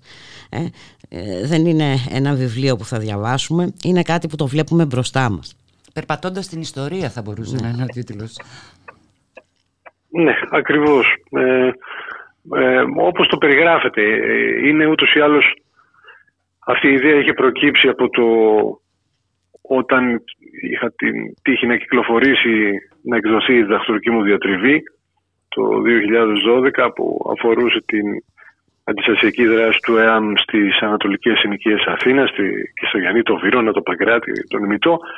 Ε, μετά σκεφτόμουν τρόπους με τους οποίους θα μπορούσα να δώσω ε, καινούριες ζωές σε αυτό το βιβλίο για να συνεχίσω να ασχολούμαι μαζί του. οπότε ε, ψάχνοντας να βρω τρόπους γιατί ξέρετε ακαδημαϊκά το τυπικό είναι να κάνεις μια παρουσίαση από το κυκλοφορείς στο βιβλίο σου, μία-δύο παρουσιάσεις και μετά να κλείσει η υπόθεση αυτή και να πας για τον καινούριο κύκλο ερευνητικό. Ε, εμένα δεν μου άρεσε καθόλου αυτή η ιδέα, ε, γιατί αυτό το βιβλίο είχε μέσα μια έρευνα περίπου 8 χρονων ε, και πολύ δημιουργικό χρόνο από τη ζωή μου, οπότε σκέφτηκα ε, μέσα, ήρθε η ιδέα των ιστορικών περιπάτων για να δώσω ε, περισσότερες ζωές τέλος πάνω σε αυτό το βιβλίο, δηλαδή ουσιαστικά να βρω, να βρω στο χώρο ε, ε, να φτιάξω ένα χάρτη, να φτιάξω μια διαδρομή που θα μπορούσε να έχει αρχή, μέση και τέλος και καθώς την περπατάς αλλά και νοηματικά. Να έχει ένα συγκεκριμένο concept ο κάθε περίπατος ε, και μέσα από αυτή τη διαδικασία να προκαλέσουμε το ενδιαφέρον του κόσμου. Αυτός είναι ο στόχος. Ναι. Να προκαλέσει το ενδιαφέρον του κόσμου. Οι περίπατοι ιστορικοί ξεκίνησαν από το 2013. Ναι, ο πρώτος ήταν πάντα τους περιπάτους τους έκανα ε, ε, κοντά στην επέτειο, δηλαδή την Κυριακή που ήταν πιο κοντά στην επέτειο της απελευθέρωσης Αθήνας mm-hmm. στις 12 Οκτώβρη του 1944 γιατί είναι μια επέτειος εντελώς ξεχασμένη. Ε, Μάλιστα δεν είχα, είναι... είχα ενθουσιαστεί τότε προσωπικά. δεν είναι δυνατόν πούμε, να μην γιορτάζουμε την απελευθέρωση της Αθήνας. Ναι, Αλλά υπήρχε είναι λόγος το... προφανώς. Υπήρχε λόγος προφανώς. Ναι, αυτά δεν είναι τυχαία. Πάντα σε θέματα διαχείρισης της ε, μνήμης ε, είναι πολιτικά τα ζητήματα, δεν είναι ε, τυχαίοι αυτή η λόγη. Γιατί αν γιορτάζει την απελευθέρωση της Αθήνας πρέπει να πεις και ποιοι, προσπάθησαν και πολέμησαν για να απελευθερώσουν την Αθήνα ε, και ποιοι ήταν από την άλλη πλευρά κτλ. Οπότε ε, μετά το αφήγημα γίνεται δύσκολο.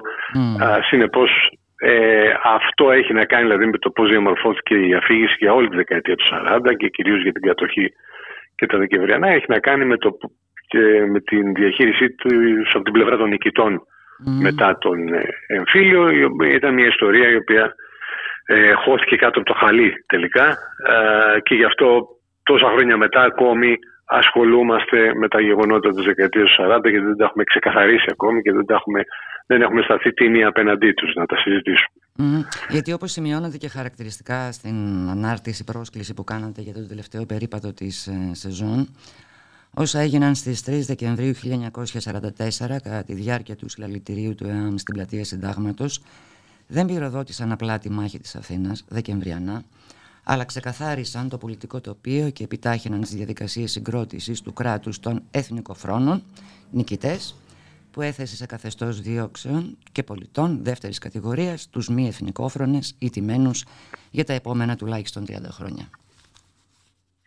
Ναι, είναι αυτό ακριβώς που έγινε, αυτό που βλέπουμε, ξέρετε, τα γεγονότα, αυτά τα τρία μεγάλα γεγονότα της δεκαετίας του 40, δηλαδή η κατοχή, αντίσταση, ε, Δεκεμβριανά και εμφύλιος, ε, λειτουργήσαν ως επιταχυντές της ε, ιστορίας και εγώ θα έλεγα ότι κυρίως αυτό το βλέπουμε στην περίπτωση των Δεκεμβριανών γιατί είναι μόλις 33 μέρες.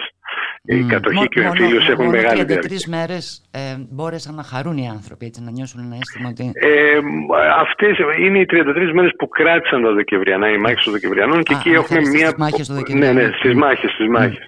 Ε, και εκεί έχουμε μια πολύ, ένα πολύ πυκνό ιστορικό χρόνο, ε, πολύ πυκνό χρόνο σε πολιτικές εξελίξεις και εκεί πέρα ουσιαστικά ε, έχουμε αυτό το ξεκαθάρισμα, την αρχή τέλος πάντων του ξεκαθαρίσματος, ε, το πέρασμα από την, από την προηγούμενη, την προπολεμική διχαστική τομή ανάμεσα σε βασιλικούς και αντιβασιλικούς στην μεταπολεμική ανάμεσα σε δεξιούς και αριστερούς.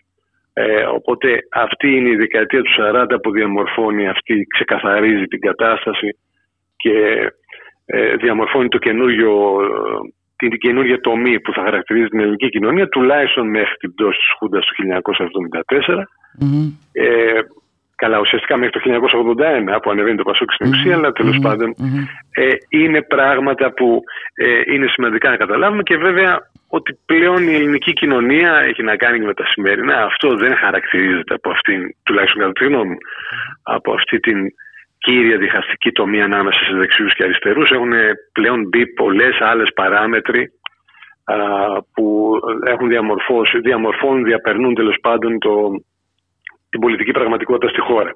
Α, αλλά είναι μας βοηθά όταν ιστορικοποιούμε αυτά τα πράγματα μας βοηθά να τα καταλάβουμε πληρέστερα και να καταλαβουμε καλύτερα τελικά στο που βρισκόμαστε σήμερα γιατί η ιστορία ε, δεν έχει να κάνει με, με, το τότε με αφορμή το τότε μας μιλάει και για το, να, μας βοηθά να καταλάβουμε που βρισκόμαστε σήμερα και, και πού θα πάμε και αύριο ναι, αν ε; μας προειδοποιεί αυτό ήθελα να ρωτήσω και εγώ αν μας προειδοποιεί ε, ακούστε, δεν, η ιστορία δεν κάνει. Ξέρετε, υπάρχουν διάφορα στερεότυπα που λένε η ιστορία μαθαίνει, διδάσκει κτλ. κτλ. Ε, αν και η ιστορία, όλη η πολιτική θα ήταν ιστορική. Ε, και θα είχαμε γράψει και μια ιστορία και θα τελείωνε η υπόθεση. Όχι, δεν διδάσκει η ιστορία. Η ιστορία μας βοηθά να κατανοήσουμε. Να, να κατανοήσουμε και η διαδικασία κατανόησης, είτε έχει να κάνει με την ιστορία, είτε έχει να κάνει με τη φυσική, είτε έχει να κάνει με, οτιδήποτε, με οποιοδήποτε μορφή γνώσης, η διαδικασία της κατανόησης μεγαλώνει, αναπτύσσει τέλος πάντων ε, τις κεραίες που έχουμε για να αντιλαμβανόμαστε τα πράγματα οπότε μας κάνει ε, πιο ευαίσθητους δέκτες καταλαβαίνουμε, καταλαβαίνουμε, κατανοούμε καλύτερα την πραγματικότητα γύρω μας και άρα μπορούμε να σταθούμε κριτικά απέναντι σε αυτήν και να μην παρασυρώμαστε από καλόβουλες ή κακόβουλες ε, προπαγάνδες. Ε, ναι, γιατί δεν είναι τυχαίο πώς χρησιμοποιείται καμιά φορά η ιστορία, ε, ε κύριε Χαραλαμπίδη. Ε, πώς διαστραβλώ... Ακριβώς, ναι. Ή, ή, ή, πώς δεν θα μάθουμε κάτι για αυτήν ή πώς ε, θα την αλλάξουμε, ε, θα αλλάξουμε το αφήγημα κτλ. κτλ. Οπότε καταλαβαίνουμε ναι, πόσο μεγάλη σημασία έχει να ναι. γνωρίζουμε τι πραγματικά, ποια ήταν τα πραγματικά ε, δεν Ακούσε, ένας, ένας, από το, ένας από τους βασικούς λόγους της μεγάλης επιτυχίας των περιπάτων είναι αυτός. Δηλαδή στην, στους περιπάτους τι κάνουμε, ε, δεν μιλάμε για αντικειμενική ιστορία, δεν υπάρχει αντικειμενική ιστορία. Α, Αυτά ε, όποιος τα λέει, όποιος τα λέει προσπαθεί να... ουδέτερη επιστήμη, δεν υπάρχει ουδέτερη επιστήμη. Ακριβώς. Λοιπόν, προσπαθούμε όμως να ε, παραμερίσουμε προς το παρόν τα πολιτικά αυτά που μας είπε ο παππούς μας, η γιαγιά μας, ο πατέρας μας ή η μάνα μας, ε, να βάλουμε ε, ένα επιστημονικά τεκμηριωμένο αφήγημα που θα μας δώσει την ευκαιρία να δούμε το δάσος. Και αφού δούμε το δάσος να βάλουμε το δεντράκι που λέγεται αφήγημα της αριστεράς, το δεντράκι που λέγεται αφήγημα της δεξιάς, το δεντράκι που λέγεται αφήγη, η αφήγηση του παππού ή της γιαγιάς κτλ. Να βάλουμε δηλαδή ένα πλαίσιο για να καταλάβουμε όλα αυτά τα αφηγήματα πώς λειτουργούν ε, και να δούμε, να μπορέσουμε να δούμε ε, από άλλες οπτικές γεγονότα κρίσιμα όπως η κατοχή ή τα Δεκεμβριανά ε, για να τα κατανοήσουμε καλύτερα. Αυτό προσπαθούμε να κάνουμε κατά διάρκεια. Γι' αυτό υπάρχει αυτή η συνεχής, δηλαδή όλοι οι περίπατοι είναι sold out εδώ και 110-115 περιπάτους, δεν θυμάμαι, κάπου εκεί είμαστε τώρα. Ε, δεν υπάρχει περίπατος που να μην ε, έχει συμμετοχή του κόσμου. Γι' αυτό είναι ακριβώς το λόγο. Γιατί είναι πράγματα τα οποία δεν τα έχουμε μάθει στο σχολείο, δεν, πολλοί από εμάς δεν τα μάθαμε και στο πανεπιστήμιο. Δεν υπάρχει μια νυφάλια συζήτηση στο δημόσιο χώρο για αυτά τα ζητήματα ε, και λείπει η γνώση, η τεκμηριωμένη γνώση. Ο καθένας μπορεί να λέει ό,τι θέλει, στα social media βλέπουμε τι γράφονται κτλ. Ε, στο διαδίκτυο γενικότερα. Ε, το θέμα είναι πώς μπορούμε να προσεγγίσουμε μια τεκμηριωμένη γνώση. Και από τη στιγμή που για τον κόσμο είναι δύσκολο να παρακολουθεί τους ιστορικούς μέσα από τις συγγραφές βιβλίων ή τα συνέδριά τους ή στον ακαδημαϊκό χώρο, η λύση είναι να βγούμε εμείς από τον ακαδημαϊκό χώρο έξω και να αρχίσουμε να επικοινωνούμε με, το, με τον κόσμο. Τον κόσμο. Αυτή είναι η λύση. Σωστό, σωστό, σωστό. Και αυτή είναι η λύση η οποία και όπως είπατε και εσείς από την ε, συμμετοχή είναι ε, έχει γίνει δεκτή με χαρά από ε, τους... Να προσθέσω κάτι. Ε, όταν κάνατε τον περίπατο στην, για την πτώση της Κεσαριανής ε, περνάγανε κάτι φίλοι μου. Ε, και ήταν τόσο πολύ ο κόσμος που ήρθαν και με ρώτησαν, ξέρεις αν γίνεται διαδήλωση σήμερα στην Κεσαριανή; Πραγματικά. ναι, είναι, ακούστε, ναι, ακούστε. Στις, στις, ε, στους περιπάτους που κάνουμε στο πλαίσιο με την καινούργια μορφή, καινούργια από τα τέλη του 2019 που λέγεται Athens History Walks, ε, είμαστε μικρά γκρουπ, δηλαδή 40-50 άτομα, για να μπορούμε να έχουμε μια ευελιξία κινήσεων κτλ. Οι παλιότεροι περίπατοι που ήταν ε, ανοιχτοί τέλος πάντων και γινόντουσαν μία δύο φορές το χρόνο, δεν μπορούσα να κάνω παραπάνω. Ε, είχαμε από 500 μέχρι 1500 άτομα κάθε φορά. Οπότε, ναι, ήταν πραγματικά σαν μια διαδήλωση στο κέντρο της Αθήνας. Ε, ήταν πολύ ωραίο και ε, να γίνεται αυτό το πράγμα. Εντάξει, μετά μας βρήκε ο κορονοϊός, δεν μπορούσαμε τόσο πολλά άτομα θα ξαναρχίσουμε. Ξεκινήσαμε ένα πρώτο με, στα εξάρχεια που κάναμε σε ένα πλαίσιο εκδηλώσεων εκεί για το αυτοδιαχειριζόμενο πάρκο τώρα τον Μάιο. Κάναμε την πρώτη μεγάλη ανοιχτή, ήταν καμία εκατοστή άτομα. Ε, μετά από τον κορονοϊό, ε, ιστορικό περίπατο Θα κάνω κι άλλους εννοείται. Αλλά αυτοί που τρέχουν συστηματικά κάθε, σχεδόν, κάθε, σχεδόν κάθε Κυριακή είναι εκτό από τις Κυριακές των εκλογών, είναι η περίπατη στο, το Athens History Walks, σε αυτό το πλαίσιο μέσα. Ε, θα κάνουμε μια αναφορά στις θεματολογίες, στους περιπάτους σας αυτούς, έτσι μια σύντομη για να μας... Ναι, ε, προς το παρόν, ναι, προς το παρόν υπάρχουν οκτώ διαφορετικοί Ε, μπορεί κάποιος ή κάποια να τους βρει, αν γκουγκλάρει, αν δεν θυμάται το Athens History Walks, αν γκουγκλάρει με ένα Χαραλαμπίδη ιστορική περίπατη, θα το βγάλει κατευθείαν. Ε, είναι ε, τέσσερις για την κατοχή, τέσσερις για τα Δεκεμβριανά. είναι σε αυτά, σε, αυτά, σε αυτά τα αντικείμενα, γιατί αυτά είναι τα αντικείμενα της ερευνάς μου και έχω επιλέξει το Athens και στο York να είναι αμυγός προσωπική υπόθεση, όχι για κάποιο άλλο λόγο, γιατί δεν θέλω να έχω καλόβουλες ή κακόβουλες παρεμβάσεις σε αυτό που θέλω να κάνω, οπότε έχω αποφασίσει να το κάνω ε, μόνος μου. Ε, Τι εννοείται με αυτό; Η... Εννοώ ότι δεν θα ήθελα να υπάρχει, ε, δηλαδή δεν, δεν το κάνω μαζί με κάποιον φορέα. Mm, μάλιστα, Για να, ε, να μην έχω... Α, μάλιστα, κατάλαβα. Να μην έχω... Ε, ναι, σας λέω, είτε κακόβουλα είτε, είτε καλόβουλα. Δεν είναι. λοιπόν, ε, να είμαι απόλυτα ελεύθερος και να έχω αποκλειστικά εγώ την ευθύνη για ό,τι λάθος ακουστεί mm. στη διάρκεια των περιπάτων. Αυτό είναι πολύ σημαντικό για εμάς τους ακαδημαϊκούς και πάντα θα δείτε στα βιβλία γράφουμε ότι η ευθύνη βαραίνει αποκλειστικά εμάς για ό,τι λάθος υπάρχει στο βιβλίο και έτσι το ίδιο θα ήθελα να κάνω και εγώ στους ιστορικούς περιπάτους. Ό,τι τυχόν λάθος ακουστεί, η ευθύνη βαραίνει αποκλειστικά εμένα. Ε, τώρα, υπάρχουν ε, οι τέσσερις περίπτωτε για την κατοχή αφορούν ε, το φαινόμενο του δοσυλλογισμού. Έχουμε ένα περίπατο που είναι για τη δράση των δοσύλλογων της κατοχής, γιατί είναι ένα από τα θέματα τα οποία δεν συζητιέται και έκρινα ότι πρέπει να το αναδειξουμε Ε, ένα άλλος περίπατος μας δείχνει την άλλη πλευρά τη αντίστασης, δηλαδή τα σαμποτάζ και οι διαδηλώσεις στην κατοχική Αθήνα. Αυτό είναι ο τίτλο. Ε, ο, η αντίσταση στο Βύρονα της κατοχής ε, παίρνουμε σαν ε, case study την περιοχή του Βύρονα και βλέπουμε πώς αναπτύσσεται ε, αναπτύσσονται για τις αστυνομικές οργανώσεις του ΕΑΜ βέβαια γιατί εκεί το ΕΑΜ ε, αναπτύχθηκε ε, από την αρχή τους, από τους πρώτους μήνες της ε, κατοχής βλέπουμε δηλαδή πως μια συνοικία μετατρέπεται σε αντιστασιακό προπύργιο ε, με το που περνούν τα χρόνια της, ε, της κατοχής καθώς βαδίζουμε μέσα στην κατοχή και το ε, το ίδιο κάνουμε και στον περίπατο για το Παγκράτη της κατοχής. Εκεί βλέπουμε κυρίως πώς μια κοινωνία διχάζεται και έχουμε τις εμφύλιες συγκρούσεις που εμφανίζονται μέσα στην ε, κατοχή γιατί πέρα από το ισχυρό ΕΑΜ στο Παγκράτη υπήρχαν και, υπήρχε και μια ισχυρή βάση της οργάνωσης Χ. Η οργάνωση Χ ήταν μια ναι, φιλοβασιλική ναι, αντι, αντικομουνιστική ναι. ναι, που συνεργαζόταν με τα τάγματα ασφαλείας κτλ. Όπως Οπότε χρησιμοποιούμε... Συγγνώμη που σας διακόπτω, όπου mm-hmm. στο Παγκράτη ε, ε, ε, καταλητικό ρόλο, έτσι, ιδιαίτερο εμβληματικό ρόλο έπαιξε και ο κινηματογράφος Παλάς. Έτσι δεν είναι; Ναι, ναι, ναι. μάχες εκεί γύρω από το Παλάς.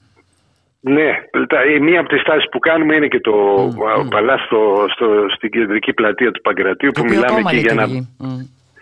Ναι, είναι ο πιο παλιός εν λειτουργία κινηματογράφος στην Αθήνα. Ε, οι τέσσερις τώρα περίπατοι για τα Δεκεμβριανά έχουν έτσι ουσιαστικά μια, και μια χρονική, θα μπορούσαμε να το δούμε και σε μια χρονική εξέλιξη. Ο πρώτος είναι αυτός που θα κάνουμε χρονικά ενώ αυτό που θα κάνουμε την Κυριακή, που μιλάει για το συλλαλητήριο του ΕΑΜ στην mm. πλατεία Συντάγματος στις 3 του Δεκέμβρη, που ουσιαστικά από εκεί ξεκινάνε τα Δεκεμβριανά και mm. επιχειρούμε να δώσουμε απάντηση στο κεντρικό ερώτημα ποιος πυροβόλησε πρώτος, να το πούμε λίγο μπακαλίστικα, και ξεκινάνε γιατί γιατί, γιατί εκεί πάνω στείνεται και το αριστερό αφήγημα και το, δεξι, το, το αφήγημα της δεξιας Ε, αλλά να δούμε και άλλα πράγματα που, άγνωστα που δεν τα έχουμε συζητήσει, τις προσπάθειες να βρεθεί μια πολιτική λύση κτλ. Ε, μετά έχουμε το περίβατο που κάνουμε για τη μάχη στο Μακρυγιάννη, γιατί είναι η πρώτη μάχη, η πρώτη μεγάλη μάχη που γίνεται όχι μόνο στο Μακρυγιάννη, αυτή είναι γνωστή. Την ίδια μέρα γίνεται και σε τρία σημεία στην Πλάκα, στη συνοικία της Πλάκας ε, συγκρούσεις. Μετά κάνουμε την, ε, να τον περίπατο για την... εδώ. Ναι, Γιατί... ναι Για να τιμήσω τη μνήμη του πατέρα της Μπουλίκας. Δεν συμμετείχε στην μάχη του Μακρυγιάννη ο πατέρας του Μπουλίκα; Ναι. Εντάξει. Ναι. Όπως και πολλοί άλλοι. Ναι, αυτό είναι αλήθεια. Πολλοί άλλοι συμμετείχαν ε, σε αυτή τη μάχη. Ε, αν άφησε τίποτα ο πατέρας σας σχετικά με αυτά, ενημερώστε μέσα, με ενδιαφέρει πολύ. Πολύ ευχαριστώ. Λοιπόν, Έχει συγκινηθεί τώρα.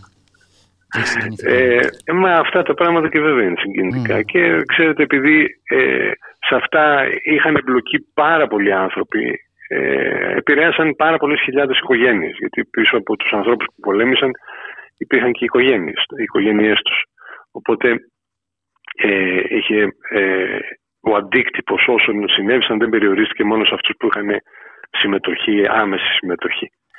Ε, ο, επόμενος περίπατος που κάνουμε χρονικά αφορά την πτώση της Κεσαριανής και γενικά των Ανατολικών συνοικιών ε, τη μεγάλη καθαριστική επιχείρηση που είναι στις 29 του Δεκέμβρη. Βέβαια μιλάμε και για άλλες μάχες στην περιοχή της Κεσαριανής κατά τη διάρκεια των Δεκεμβριανών.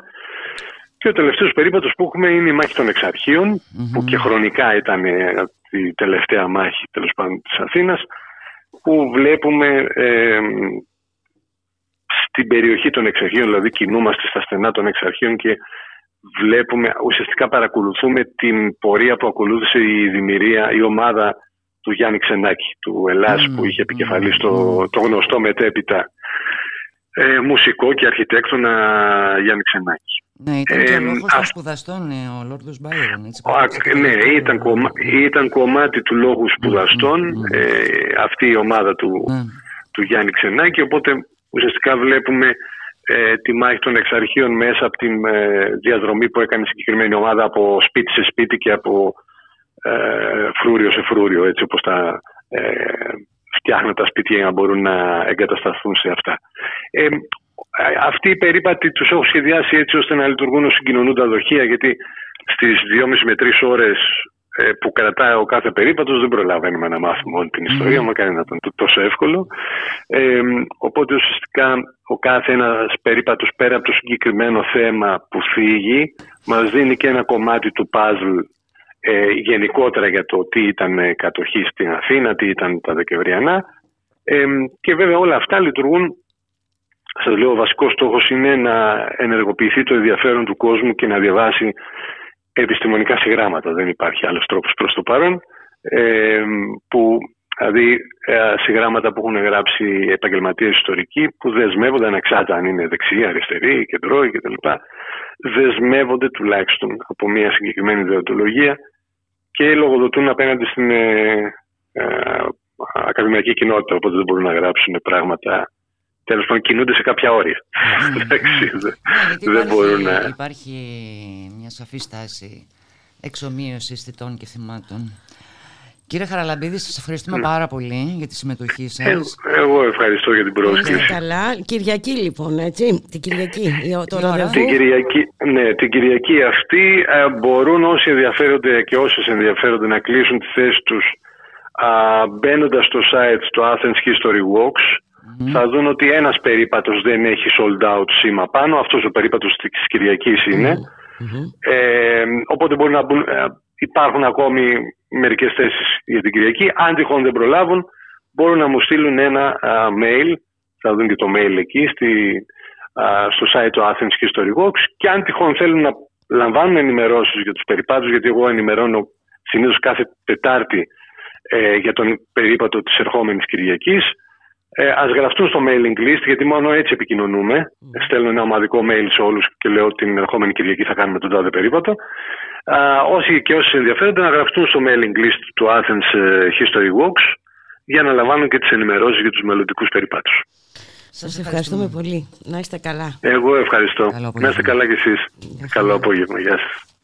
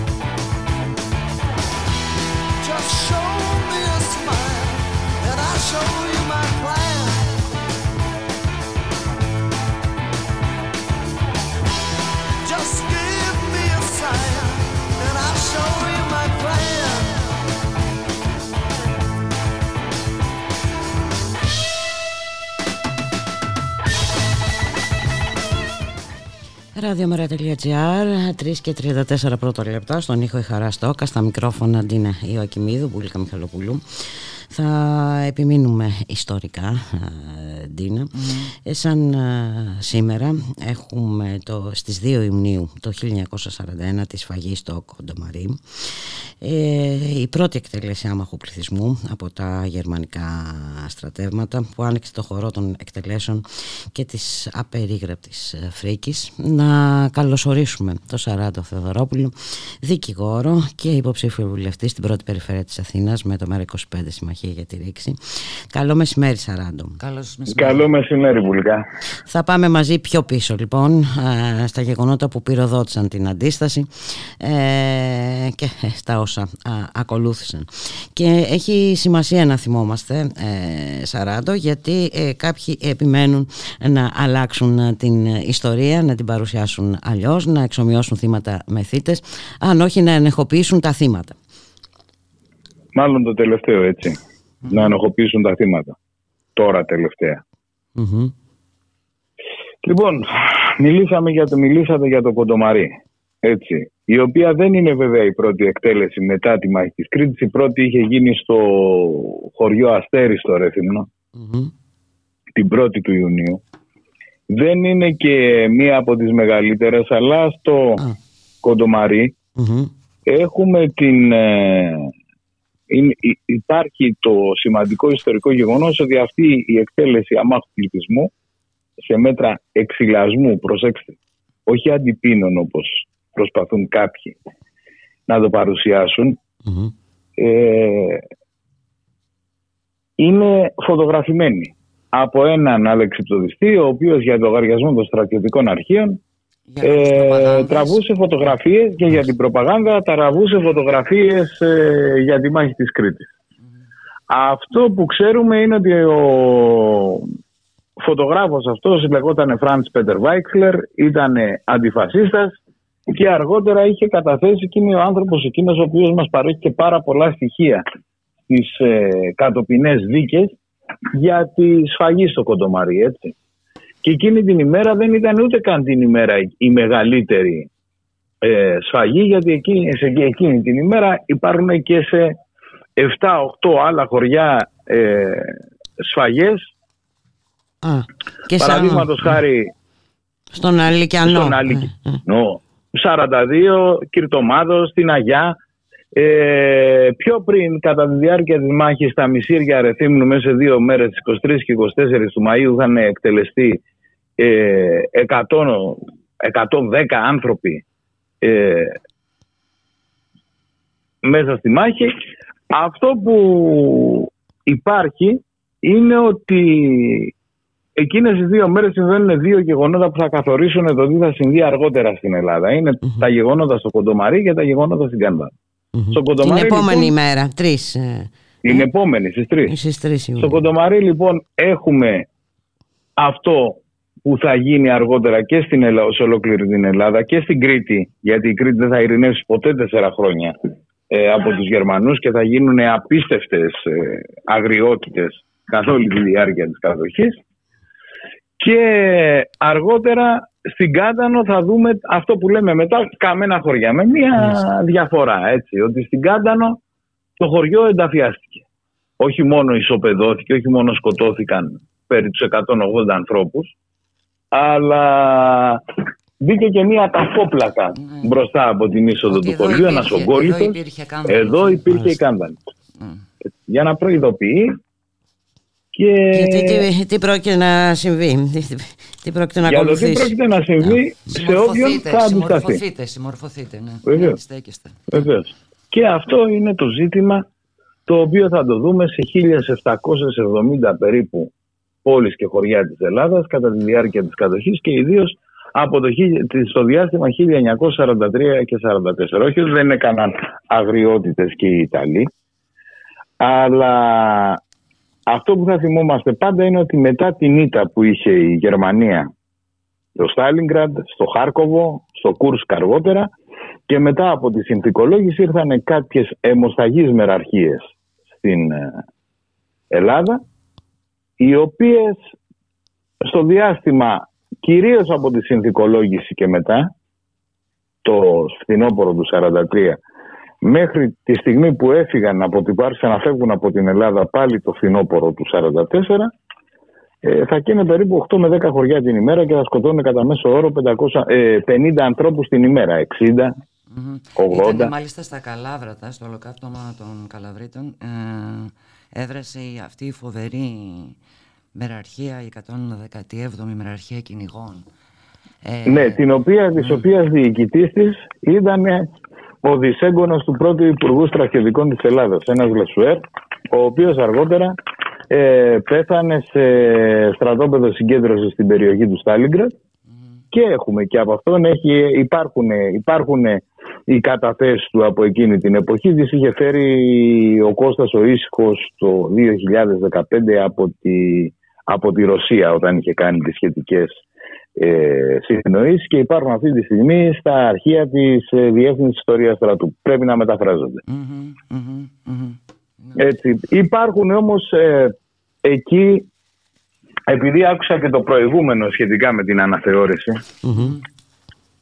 στην Κρήτη πέρα από το ότι υπάρχει θηριωδία, υπάρχουν πολλά πράγματα τα οποία είναι, είναι ένα ακβατικό φαινόμενο, να σας πω την αλήθεια, της κατοχής στην υπόλοιπη Ελλάδα. Όλο αυτό το ζήτημα της μάχης και της ε, δράσης μετά τη μάχη. Δηλαδή υπάρχουν πράγματα τα οποία θα τα, θα τα βρίσκει συνέχεια ο ιστορικός και στην Ελλάδα και σε ολόκληρη την Ευρώπη για τα υπόλοιπα 4-5 χρόνια. 3-4 χρόνια μάλλον για να είμαστε ακριβείς. Έτσι. Λοιπόν, ε, η αποτυχία της αποναζιστικοποίησης πρώτα απ' όλα που σχετίζεται με τη σημερινή αναθεώρηση. Mm-hmm. Στην αποναζιστικοποίηση, θυμίζω, στη Γερμανία προκειμένου να να στελεχωθεί η γερμανική δημόσια διοίκηση αποναζιστικοποιόταν το κράτος, έτσι, το οποίο ήταν μια γελία διαδικασία, συνήθως κάποια πρόστιμα τα οποία ήταν από 60 μέχρι 370 μάρκα συνήθως ε, για το ότι είχε κάνει κάποιος και μετά παραδίδεται ο λευκός στις ε, αγκάλες της κοινωνίας να συνεχίσει. Λοιπόν, ο διοικητής της, ε, των αερομεταφερόμενων δυνάμεων ο οποίος έδωσε και την εντολή για αυτούς τους ε, για αυτές τις φρικαλαιότητες. Ο πτέραρχος θα λέγαμε, στρατηγό τον γράφουν πολύ, ο πτέραρχος Στουντέντ, γιατί οι αλεξιοδητές δεν ανήκαν στη Βέρμα, ανήκαν στην αεροπορία. Ε, δεν δικάστηκε ποτέ για τα εγκλήματα αυτά στο Κοντομαρί, δικάστηκε για άλλα πράγματα, έκατσε πέντε χρόνια στη φυλακή. Και σε κάποια στιγμή μετά από. Έκατσε, έκατσε, δικάστηκε σε πέντε χρόνια φυλακή παρόλο που υπήρχαν οι καταθέσεις για τα γεγονότα που έγιναν στην Ελλάδα, δεν καταδικάστηκε ποτέ για αυτά τα γεγονότα τα οποία έγιναν με τις διαταγές τους στην Ελλάδα.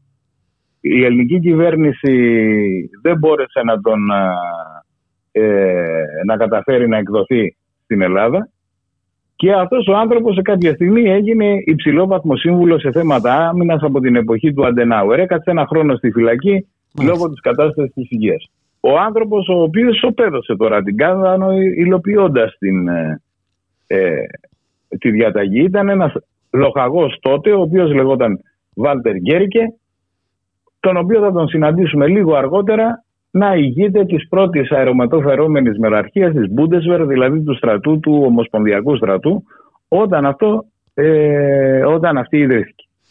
Επί της ουσίας δηλαδή σε όλους αυτούς τους αξιωματικούς που πήραν μέρος σε ολοκαυτώματα έτσι, ε, και στο δίστομο ε, δεν επιβλήθηκε καμιά ε, ποινή επί της ουσίας στις δίκες που ακολούθησαν. Όχι μόνο αυτός, στους περισσότερους τους είπαν και μπράβο. Κάποιοι ας πούμε όπως ήταν ο μέραρχος της μεραρχίας Εντελβάης η οποία έσφαξε, έκαψε την Ήπειρο ολόκληρη και έκανε και γενοκτονίες αυτός ε, πλέον από αναθεωρητές προβάλλεται ως, ε, καταρχήν ήταν μια, ένας θρηλυκός ιδρυτής των οργανώσεων των αποστράτων και εφέδρων αλπινιστών ε, στην Γερμανία. Προεξήρχε στις ε, γιορτές του Μίτενβελ που σας είπε προχτές ο κύριος Σιγκελάκης και όχι μόνο αυτό, αλλά προβάλλεται τελευταία και από ελληνικά μέσα και ως αντιφασίστας γιατί σε κάποια στιγμή συμμετείχε σε μια ίσονος ε, ε, σημασίας απόπειρα κατά του Χιτλέρ. Έτσι. Ενώ στην Ελλάδα είχε κάνει φοβερά πράγματα. Έσχει. Τώρα, πάμε πιο πέρα. Η Κρήτη, από εκεί και πέρα, έχει και άλλα να μας πει για εκείνη την εποχή. Έτσι. Έχει να μας πει ε, πρώτα απ' όλα για την ε, καταστροφή των αρχαιοτήτων μας. Έτσι. Η καταστροφή των αρχαιοτήτων περιγράφεται από τον τότε έφορο και διευθυντή του Μουσείου Ηρακλείου τον ε, Νικόλαο Πλάτωνα έναν ε, φοβερό αρχαιολόγο που είχαμε, έχει ανακαλύψει και έχει, και έχει κάνει ανασκαφικές εργασίες σημαντικές στα ανάκτορα της κάτω Ζάκρου και μπορούμε να δούμε ότι εκεί άρχισαν αυτά που θα γίνονταν αργότερα στην Ελλάδα. Δηλαδή όπως εδώ παίρνανε από τη συλλογή του κεραμικού που υπάρχει αυτό, υπάρχει, που υπάρχει αυτός σε πηγές που είχαν φτιάξει την έκθεση που είχαν φτιάξει οι αρχαιολόγοι του, του ΕΑΜ, οι Έλληνες και είναι μέσα στα ντοκουμέντα της ε, διεκδίκησης. Ο στρατηγός των ε, αλπινιστών που προσγειώθηκαν με αερόπλια, με ανεμόπτερα στην ε, Κρήτη και ήταν το δεύτερο κύμα της ε, εισβολής, ο στρατηγός Ρίγκερ, αποκόμισε από πάρα πολλά μέρη της Κρήτης αρχαιότητες στο λίγο χρονικό διάστημα που έκατσαν οι αλπινιστές στην Κρήτη. Έτσι. Αυτά, τα, αυτά, κάποια από αυτά, τα βρήκε το 1948 στο Γκράτς ο Σπύρος Μαρινάτος που είχε πάει με αποστολή και δεν μπόρεσε ποτέ να φτάσει στην ε, Γερμανία, έμεινε στην Αυστρία και βρήκε ε, με τη συμβολή του τότε νεαρού πανεπιστημιακού στο Πανεπιστήμιο του Γκράτς του Πολυχρόνιου Ενεπεκίδη περίπου 502 ε, τεμάχια αγγείων μηνοϊκής περίοδου από την ε, συλλογή του στρατηγού Ρίγκελ τα οποία είχαν υπεξαιρεθεί από την ε, Κρήτη κατά τη διάρκεια της μάχης. Ναι. Και δεν είναι τα μόνα γιατί πρόσφατα η διεύθυνση τεκμηρίωσης αυτή η φοβερή αρχαιολόγοι που υπάρχουν στο Υπουργείο Πολιτισμού κατάφεραν να, να επαναπατρίσουν άλλα το 2017 τώρα αυτά, άλλα 26 από τα αρχαία αντικείμενα που είχε κλέψει ο Ρίγκελ κατά τη μάχη της ε, Κρήτης. Είχαμε και καταστροφές όμως. Δηλαδή ο αρχαίος τάφος των Ισοπατών που βρίσκεται μεταξύ Κνωσού και Ηρακλείου. Προκειμένου να φτιαχτούν επάκτια πολυβολία, ο τάφος αυτός σχεδόν καταστράφηκε. Πήρε, παίρνανε δηλαδή ε, τα υλικά από το, από το μηνοϊκό τάφο για να φτιάχνουν επάκτια πολυβολία. Στο σπήλαιο το οποίο υπάρχει κοντά στη Γόρτινα, στη Μεσαρά. Ένα αρχαίο σπήλαιο το οποίο ήταν το λατομείο της περιοχής από το οποίο φτιάχτηκαν οι αρχαίες εγκαταστάσεις που υπάρχουν στην περιοχή της Γόρτινας. Εκεί έγινε μέσα αποθήκη πυρομαχικών και φεύγοντας τεινάχτηκε στον αέρα το σπήλαιο αυτό το αρχαίο που λόγω έτσι, της σπηλαιόδους δομής που είναι τεχνητό σπήλαιο, δεν είναι φυσικό σπήλαιο για την ελαττωμή όπως σας είπα ε, είχε δώσει και το μύθο ότι πρόκειται για τον ε, μυθικό λαβύρινθο, έτσι λέγεται και λαβύρινθος της Γόρτινας αυτό το, α, αυτό το λατομείο τεινάχτηκε κατά την αποχώρηση των κατακτητών το 1945 και αυτή τη στιγμή ε, δεν βρίσκεται σε χρήση, ξέρετε. Δεν μπορεί να τον επισκεφθεί κανένας. Και ήταν ένα, ένας πόλος έλξης και για τον τουρισμό και για τους αρχαιολόγους γιατί μέσα σε αυτό το πράγμα, μέσα σε αυτό το αρχαίο λατομείο έβλεπε κάποιος ε, την τεχνική των αρχαίων ε, ε, σε διάφορες περιόδους όπως ε, τις εξορίξεις. Ήταν και ένα βιομηχανικό μουσείο θα λέγαμε για την περίοδο την αρχαϊκή. Και αυτό πλέον επειδή υπάρχουν ε, μέσα στα συντρίμια πυρομαχικά, ε, μία ασφαλή υλικά, δεν έχει από τότε δεν έχει καθαριστεί. προσπαθεί να σφραγιστεί. Γίνεται μια προσπάθεια να σφραγιστεί αυτό το μνημείο. Δεν μπορεί να καθαριστεί. Δεν υπάρχουν πόροι για να καθαριστεί. Έτσι. Ε, και δεν ξέρουμε τι γίνεται. Δηλαδή αυτή είναι μια καταστροφή. Πραγματικά αυτή είναι μια καταστροφή επειδή σας άκουσα που μιλούσατε προχτές με τον κύριο Σιγκελάκη. Ναι. Ανυπολόγιστη δηλαδή δεν μπορεί άνθρωπος ε, να υπολογίσει το μέγεθος το μέγεθος ή ούτε το οικονομικό μέγεθος. Δηλαδή εκεί ήταν ένα θαύμα το οποίο είχε φτάσει μέχρι τις μέρες μας, μέχρι το δεύτερο παγκόσμιο πόλεμο που έρχονταν κόσμος από όλη την Ευρώπη, όχι μόνο και από όλο τον κόσμο, επιστήμονες, τουρίστες, για να δουν ένα αξιοθέατο που δεν υπάρχει και τώρα παντού. Πουθενά τέτοιο αρχαίο και τόσο αρχαίο ορυχείο που μπορείς να δεις δίπλα σε πολύ, λίγο, σε πολύ μικρή απόσταση στη Γόρτινα και τα, πώς είχαν γίνει με τα υλικά που παίρνουν από αυτό το ορυχείο τα, αυτά τα φοβερά ε, κτίρια. Τέλος. Μάλιστα και θα μας πούν λαϊκιστές ε, άμα πούμε γιατί δεν ε, ε δαπανώνται κάποια, ένα, κάποια δεν χρήματα. δαπανώνται χρήματα γιατί δεν ναι, υπάρχουν θα μας πούνε λαϊκιστές την ώρα που εμείς ετοιμαζόμαστε να πάρουμε τα F-35 πάλι ας πούμε. Ε, ναι, είναι, και αυτό θα είναι ένα είδος ε, Γιατί θα πρέπει να είναι αντιπαραθετικά αυτά τα πράγματα. Δηλαδή, ε, όχι, τα F-35, λέω, αν τολμήσεις για να τα F-35 πεις, πραγματικά, για τα F-35 πραγματικά όταν έχουμε πάρει του κόσμου τα 70 τύπους ε, αεροσκαφών πραγματικά είναι αντιπαραθετική αλλά δεν, υπάρχουν, δεν υπάρχει κονδύλι σχετικό και δεν υπάρχει εδώ, εδώ χρειάζονται κονδύλια και νομίζω ότι αυτό θα άξιζε ε, προκειμένου να μπορέσει να καθαριστεί ο χώρος, να υποστηλωθεί ο χώρος και να μπορεί να ξανακαταστεί επισκέψιμος. Μέσα μάλιστα υπάρχουν και ράγες σιδηροδρομικού τύπου με το οποίο μετέφεραν οι Γερμανοί και οι κάτοικοι οι οποίοι πήγαιναν με αναγκαστική εργασία εκεί πέρα, λέγονταν 15 μερίες αυτό στην Κρήτη, πήγαιναν και φόρτωναν πυρομαχικά και τα μετέφεραν έξω ή τα στίβαζαν μέσα. Είναι κάτι το οποίο πρέπει να είναι πάρα πολύ ενδιαφέρον. Κάποτε θα πρέπει να εδώ, ε, εδώ καθαριστεί και ο χώρος. Εδώ Σαράντο μας λένε ότι πρέπει να τα ξεχάσουμε όλα αυτά. Όλα αυτά ανήκουν στο παρελθόν και ούτε... Ναι. ναι, ναι.